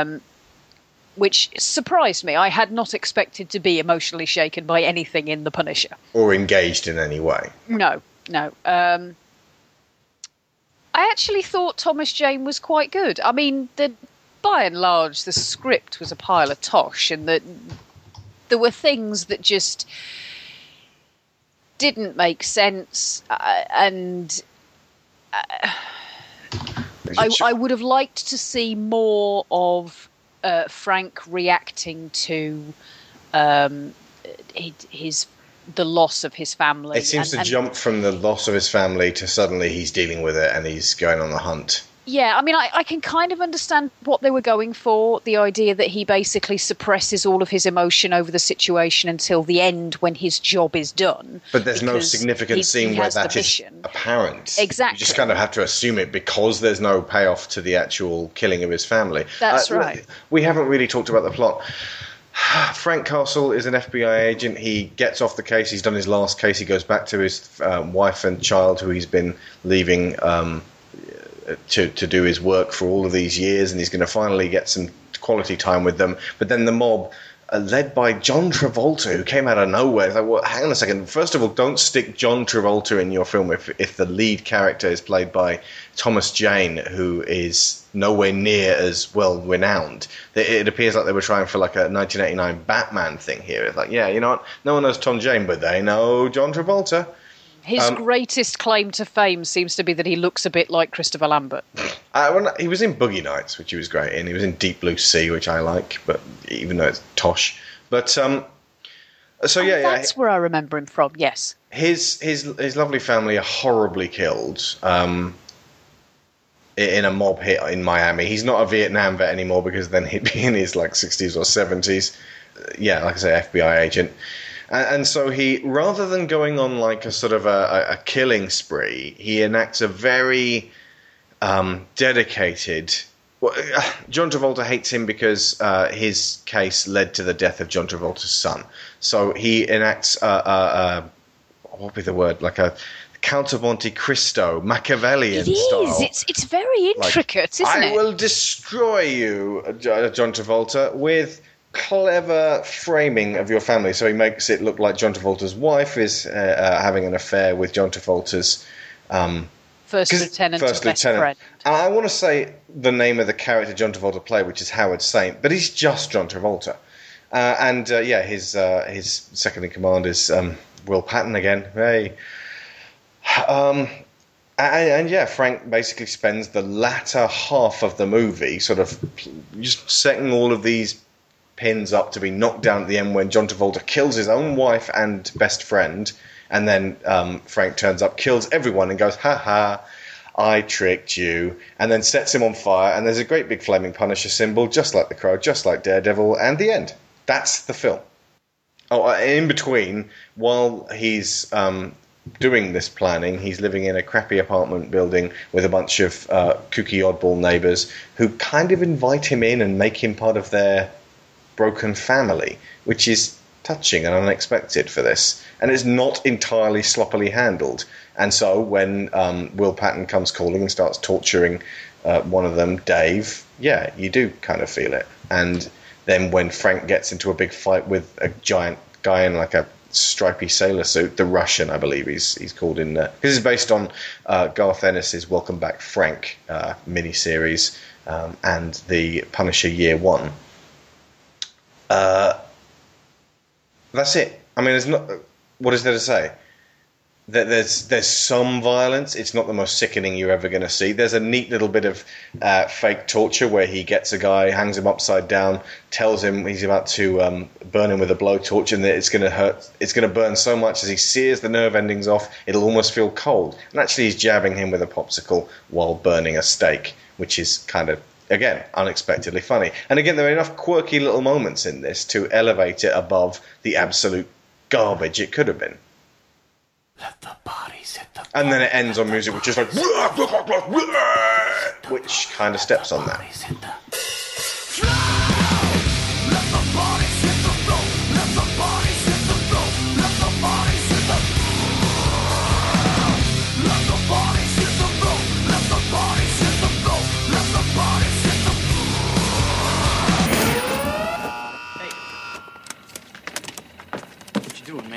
Exercising my veto, man. It's only nine o'clock. I mean, you sure you want to do that? Mark, listening to this crap is guaranteed to make you sterile. Yeah, maybe I want to be sterile. Samantha Mathis plays his wife Maria, and I would like to see more of her, but unfortunately, she has to die horribly for the Punisher to want to punish people. Again, though, um, we're, we're uh, entering into the territory of uh, comics that. And it's really hard to make a judgment on the Punisher comic without also making a judgment on the Punisher fans, which is not something I want to do because it's not fair on real people. Uh, but it's really hard to read comics where super right wing man takes it to the streets and punishes and kills people, especially considering what happened this weekend where we're recording it. I think if I was going to say one overall positive thing about the Punisher, it's that they do at least go for an emotional core to the story. And to a degree, they succeed.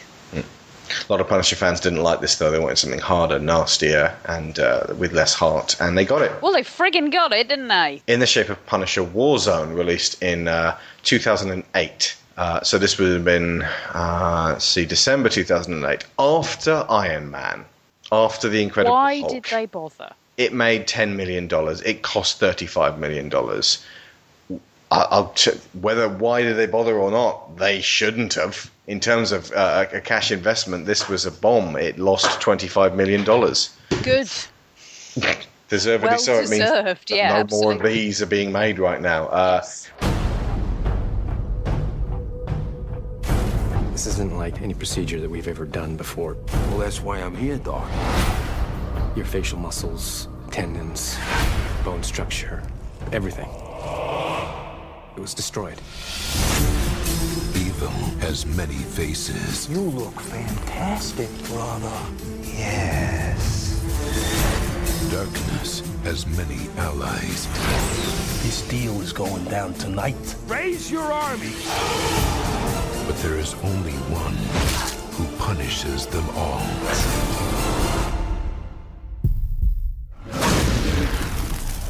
This is just the beginning. Welcome, welcome, welcome. Let's play a game. Gotta be with you, Frank. Sometimes I'd like to get my hands on God. FBI, drop your weapon. You're fighting a war.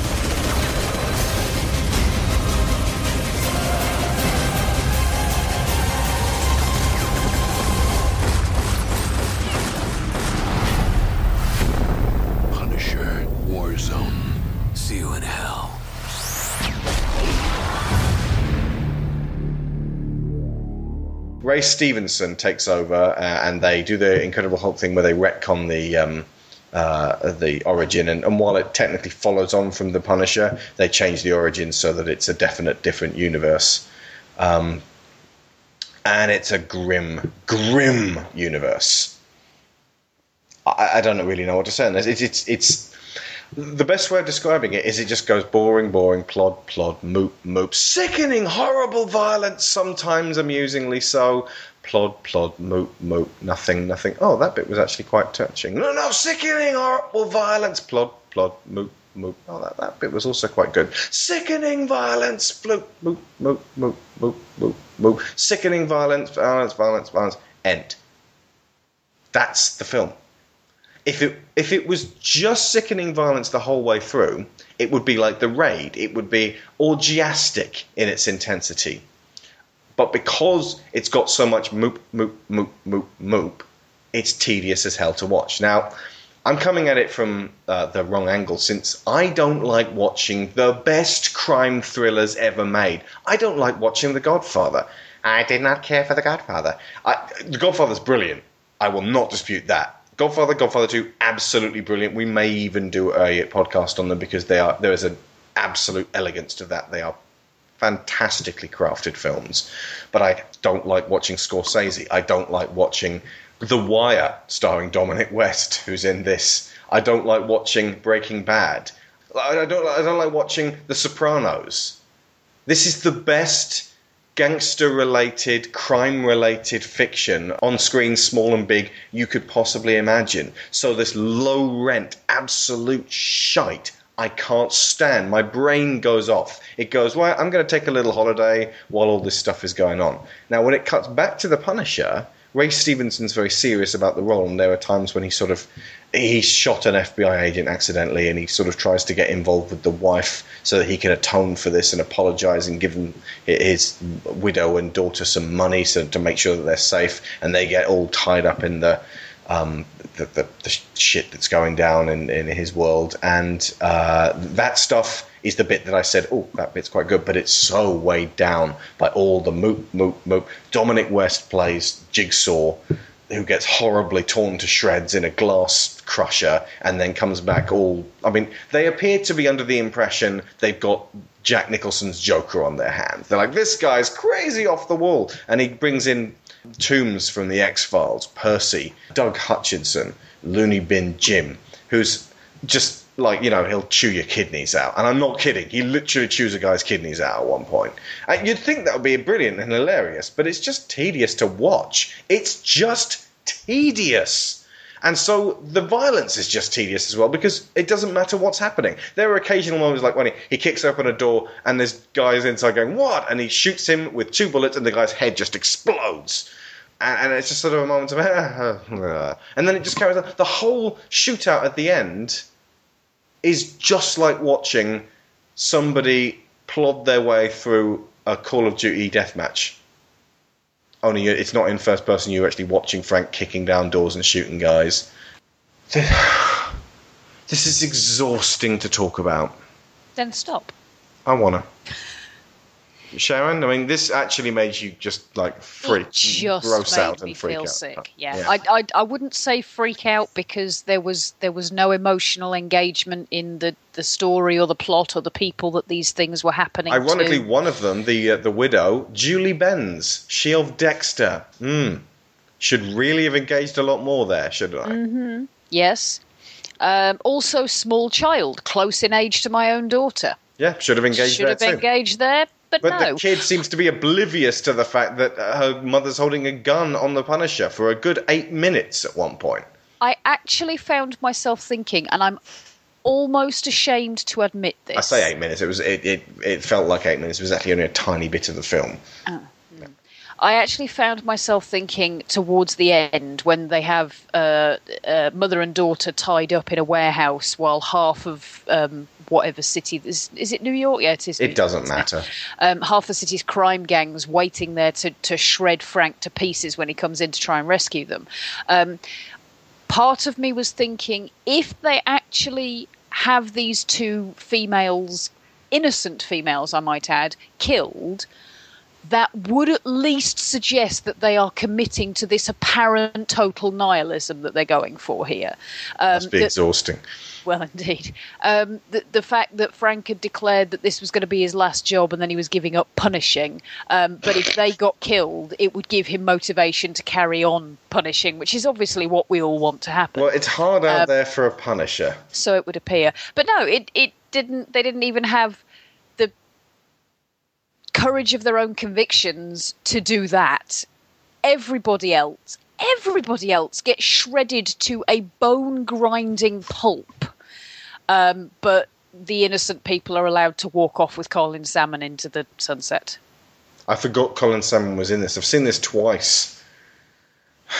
Uh, it, it was directed by Lexi Alexander, which is notable because at least it's a female director. But unfortunately, that's a director that probably isn't going to be hired for much more, but considering her last film lost $25 million. Well, indeed, I, I, I'm shrugging here. That's that's. I suppose yes, it's noticeable. Noticeable. It's notable that they were willing to take on a female director for something that was so obviously designed to pander to testosterone overload. I suppose just like uh, Kathryn Bigelow, and that is a very kind comparison. She I was directs in a say. in a very masculine style.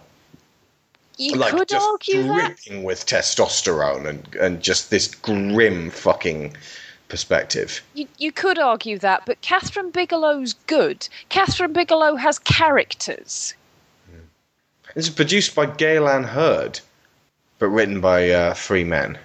Gale Anne, I, I honestly don't think this is a, a the the presence of a couple of women in the crew on this it does not.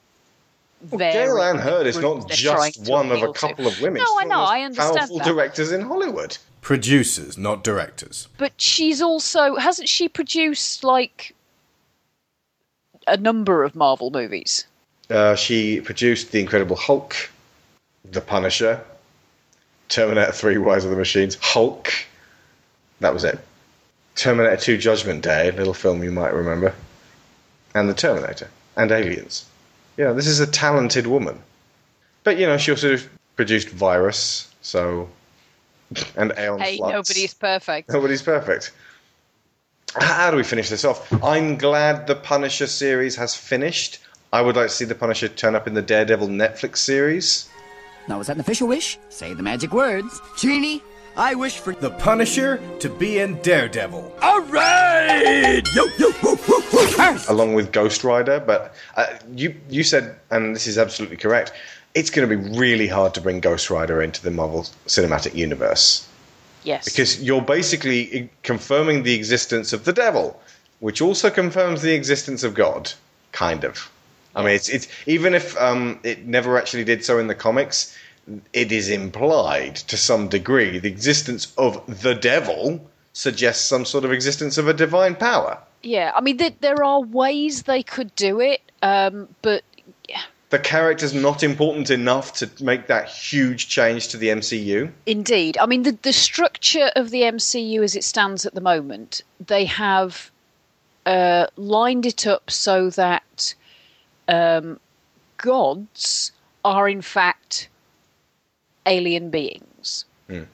And uh, magic is, in fact, science, but from somewhere else. And if you introduce uh, actual God and actual Satan and actual spiritual soul collectors with flaming heads and flamethrower piss, um, then That was an addition to, to- the second Ghost Rider film. indeed, you you kind of have to then accommodate that within the the the physics structure that you have set up in this universe, and that's one of the things that makes me the most frustrated with uh, fantasy type. You know, sci-fi fantasy films is when they go out of their way to set up a particular physical structure to this universe, and then get inc- inconsistent with it. As long as they are consistent with their own rules, I'm fine with that.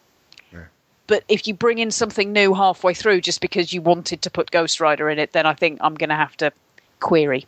Best link at the moment is actually Doctor Strange. It's so weird to think that the Punisher exists in the same universe as the Guardians of the Galaxy. It's so weird. I mean, in, in the uh, the actual Marvel six one six universe, there's so much stuff from differing areas, and you know, you- you- it's like Google Maps. You just keep zooming in and in and in and in and in. From the very very top, you're looking at the Earth, and then you keep zooming, and zooming in, and when you can see the filth on the pavement, you're in Punisher territory. Well, to be fair, I mean, you could say that from a certain perspective, a very privileged perspective, I admit, but from a certain perspective, it is difficult to believe that dysentery and malaria exist in the same world as iPhones. Yeah. We can do this. Why can't we fix that? See that that's a good way of compar- comparing them. Guardians of the Galaxy is an iPhone. Punisher Punisher is Punisher one is dysentery dysentery. Punisher t- uh, Warzone is malaria. Oh, Actually, no. Punisher one is neither dysentery nor malaria. Punisher one is just a sore throat. Punisher Warzone is dysentery and malaria At the same time. at the same time. okay, while we're at it, then let's do Elektra. For centuries, a war has been waged in the shadows by two armies born of incredible powers. And yet, it is said there lives a warrior with the ability to tip the balance between good and evil. And that warrior is Buffy the Vampire Slayer. No, Blade. No, Highlander. No, Selene from Underworld. No, Dante. No, Constantine. No. The Last Witch Hunter? No. The Seventh Son? No. Anakin Skywalker? No. Emmett from the Lego movie? Do you see now why the Lego movie was so very much needed to shake this shit up? But first, she must choose. We got ourselves a new offer. I'll call you when you get the target. I'm Mark Miller. We're in the little cabin. Two houses down. Her name's Elektra, Dad. Like the tragedy. Her parents must have had a sense of humor. Not really. Where's her mother? She died a couple of years ago. My mother died when I was young.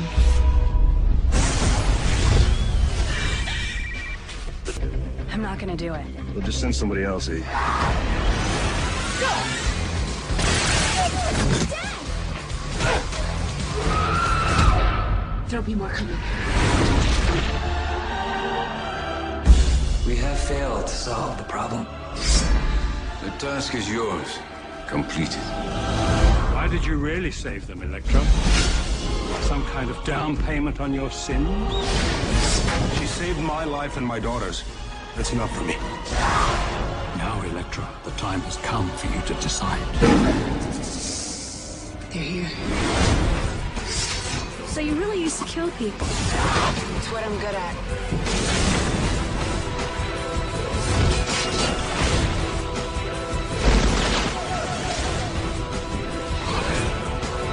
I'm not a good person to get involved with.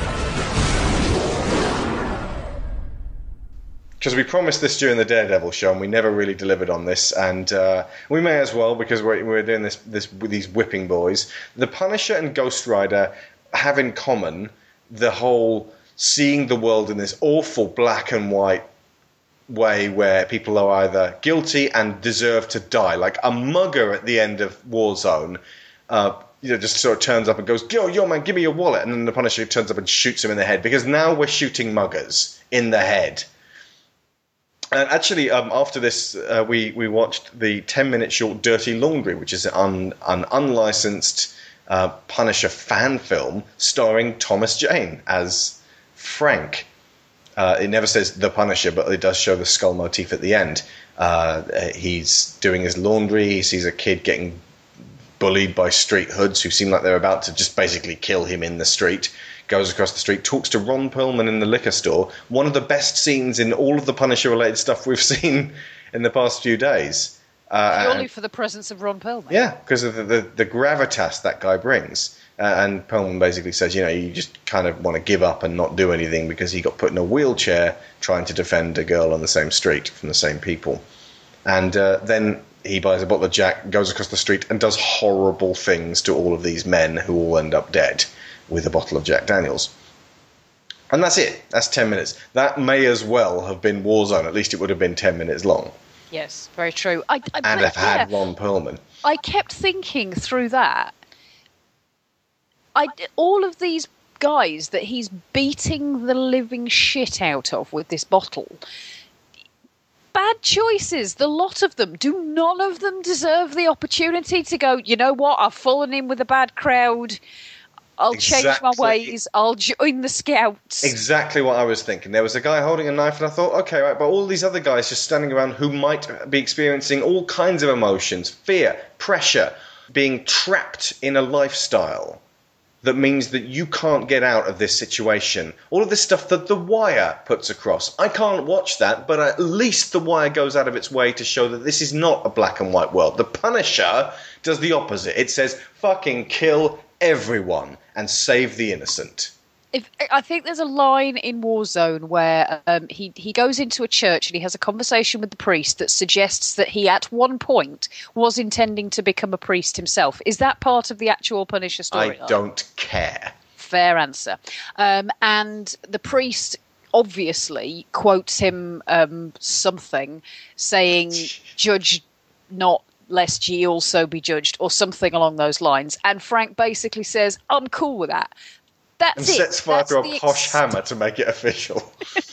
That's the extent of the conversation. He is absolutely fine with being judge, jury, and executioner. He's not judge, jury, and executioner.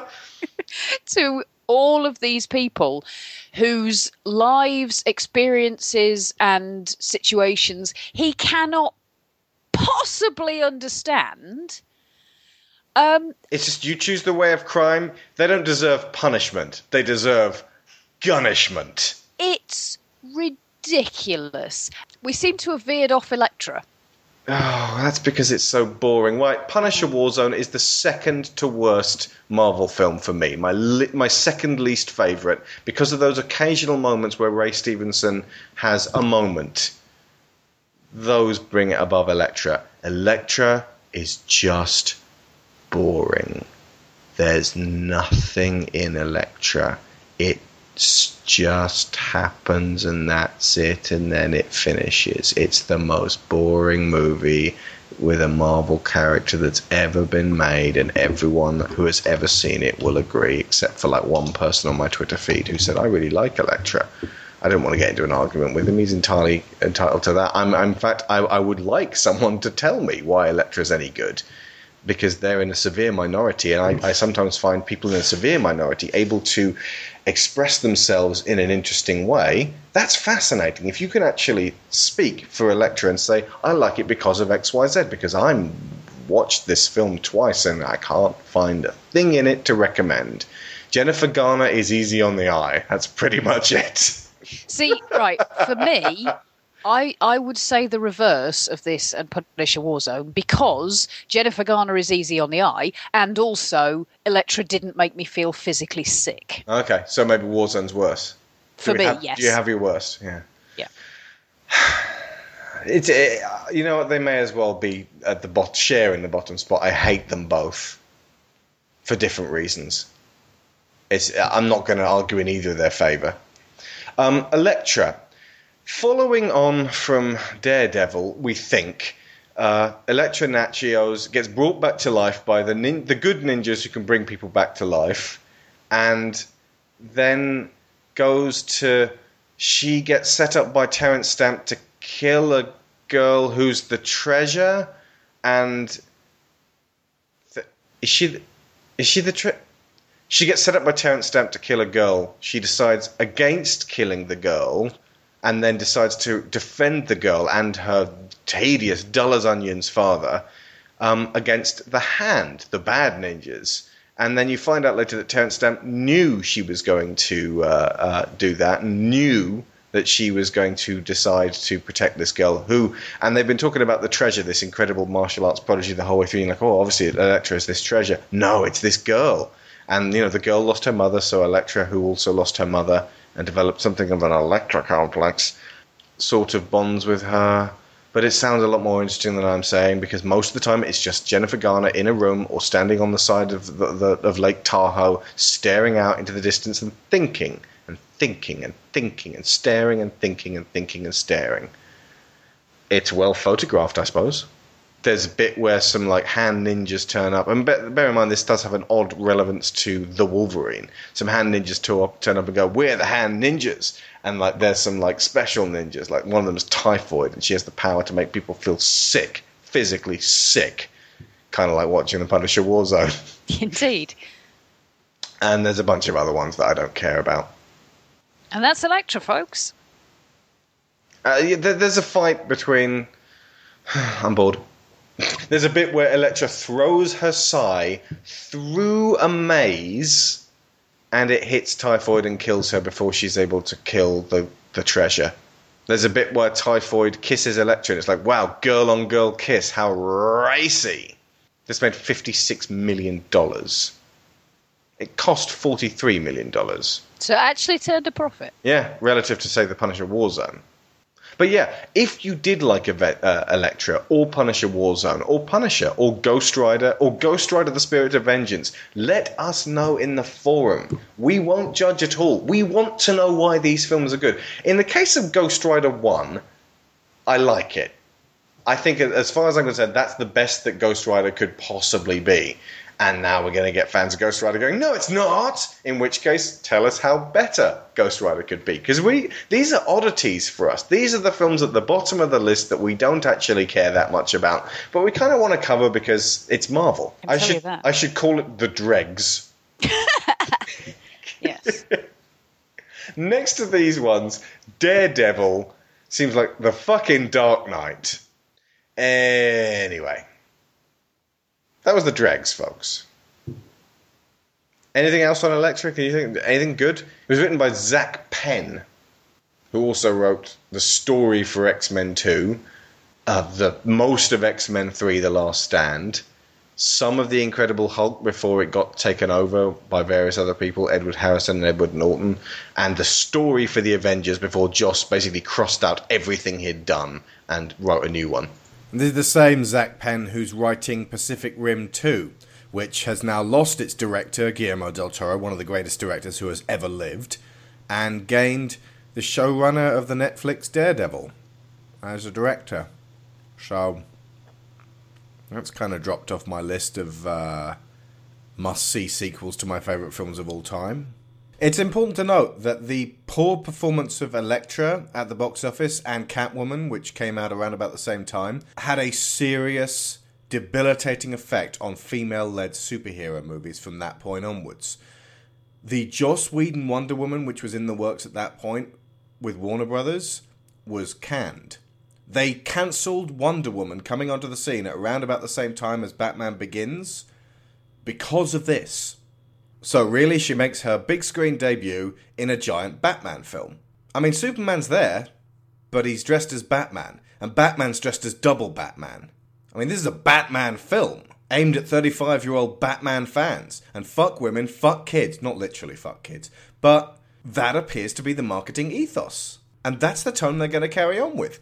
And then eventually, after testing the waters with her there, her other film comes out the year after rather than her having her own Thor style debut and then turning up in an Avengers. They didn't. Warner Brothers still, right now, don't have the faith in Wonder Woman that she can stand on her own until she's been tested in this movie. Now, it's not Elektra's fault that Warner Brothers made these ridiculous decisions, but she gets an especial fuck you for this being the excuse that they gave. Let's leave on something a lot more positive, though. Uh, this is the always brilliant the Idea channel, talking about Nicolas Cage and his particular brand of organized chaos. Here's an idea. At the intersection of Taoism and YOLO, you'll find Nicolas Cage. On this, the 15 year, 2 month, and 9 day anniversary of the theatrical release of Con Air, we thought it was as good a time as any to celebrate Nicolas Cage. Whether he's an Italian bakery owner, an alcoholic screenwriter, a professional car thief, a witch hunter, or a street tough maverick with nothing to lose, Nicolas Cage sells his roles with arresting conviction. How, in the name of Zeus's butthole, did you get out of your cell? Which must be tough as both Ben Sanderson and the guy from Drive Angry. Most superstar celebrity actors try to appear in exclusively good movies, which advance their careers, but Nick seems to be operating on a different criteria. And what is this criteria? This is the mystery of Nick Cage. In a superficial kind of way, much of what Nick does could actually fly under the banner of YOLO. Not cool! YOLO is an acronym that stands for You Only Live Once and stresses that one's time on Earth is but a fleeting occurrence. And so, why not take advantage of your luck by doing something irresponsible or possibly dangerous? You can apply YOLO to many things, like eating a box of Oreos, going bungee jumping, or, like Nick does, choosing movie roles. He chooses roles which allow him to just go for it. An approach he has called a modern art style of performance, or acting outside the box, or even nouveau shamanic. Nick also approaches his real life with the same devil may care YOLO attitude that he does his roles. Cage once bought a $25,000 octopus. YOLO. He named his son Kal-El after Superman. YOLO. He outbid Leonardo DiCaprio on a quarter of a million dollar dinosaur skull. YOLO. You get the idea. Also, I really want to stop shouting YOLO. Incidentally, none of this seems fluky. Good movies, bad movies, solid decisions, questionable life choices, they all seem to jive. I wonder, is there something deeper than YOLO going on here? I mean, in practice, YOLO is just something that teenagers shout before they throw sandwiches. What Nick does seems to be something other than YOLO's frivolous, surface level carpe diem. Something like a guiding principle, or a Tao of Nick Cage. And if there were a Tao of Nick Cage, it would probably resemble that of Zhuang Tzu pretty closely. Zhuang Tzu was not your garden variety 4th century BCE Chinese philosopher. I mean, yeah, he communed with nature, but he also might have been the first anarchist and had conversations with skulls about how death might not actually be that bad. Translator Martin Palmer describes him as being fed by shamanism. He uses humor, shock tactics, silly names, the weirdest characters, and totally unbelievable scenarios to make us look again at what we hold true. In his self titled philosophical work, Master Chuang argues that the world contains infinite information and experience. But as humans, we only have a finite amount of time to learn or act, which makes planning your life or weighing your options an exercise in futility. Master Chuang wrote that the perfect man is pure in spirit. Such a person rides the clouds and mounts upon the sun and moon and wanders across and beyond the four seas. Neither death nor life concern him, nor is he interested in what is good or bad. Sound familiar? I'm a vampire! I'm a vampire! I'm a vampire! Zhuang philosophy is definitely the Tao of YOLO, and maybe the Tao of Nick Cage, for whom the absurdity and excitement of experience trumps all other methods of choosing roles or home furnishings. But all this might warrant some comparisons. I mean, Nick Cage isn't the only weird actor. Really, what about Tom Cruise or Britney Spears or Carrot Top. We don't celebrate their weird badness in the way we do Cage's. We point and laugh and cringe. Maybe the explanation is that Nick Cage seems genuine in everything he does. Whereas Britney's head shaving episode really felt like a weird, sad cry for attention and Everything Tom Cruise does feels like it's calculated and planned. People might love Nicolas Cage for the same reason they love Lady Gaga, Ryan Gosling, or Christopher Walken. They seem to have a discipline or a path, something that's identifiable but ineffable. Which makes a lot of sense because all of the great masters said the Tao which can be talked about is not the Tao. So, we'll just leave it at that. Not the beast! One of the uh, the third track on the soundtrack is called "Everything Is Wrong" by the Donnas. I- I'm going to play that now because it pretty much applies to everything in all of these movies, and I like the Donnas. I've been Alex Shaw, I've been Sharon Shaw. and School's Out. Who's out?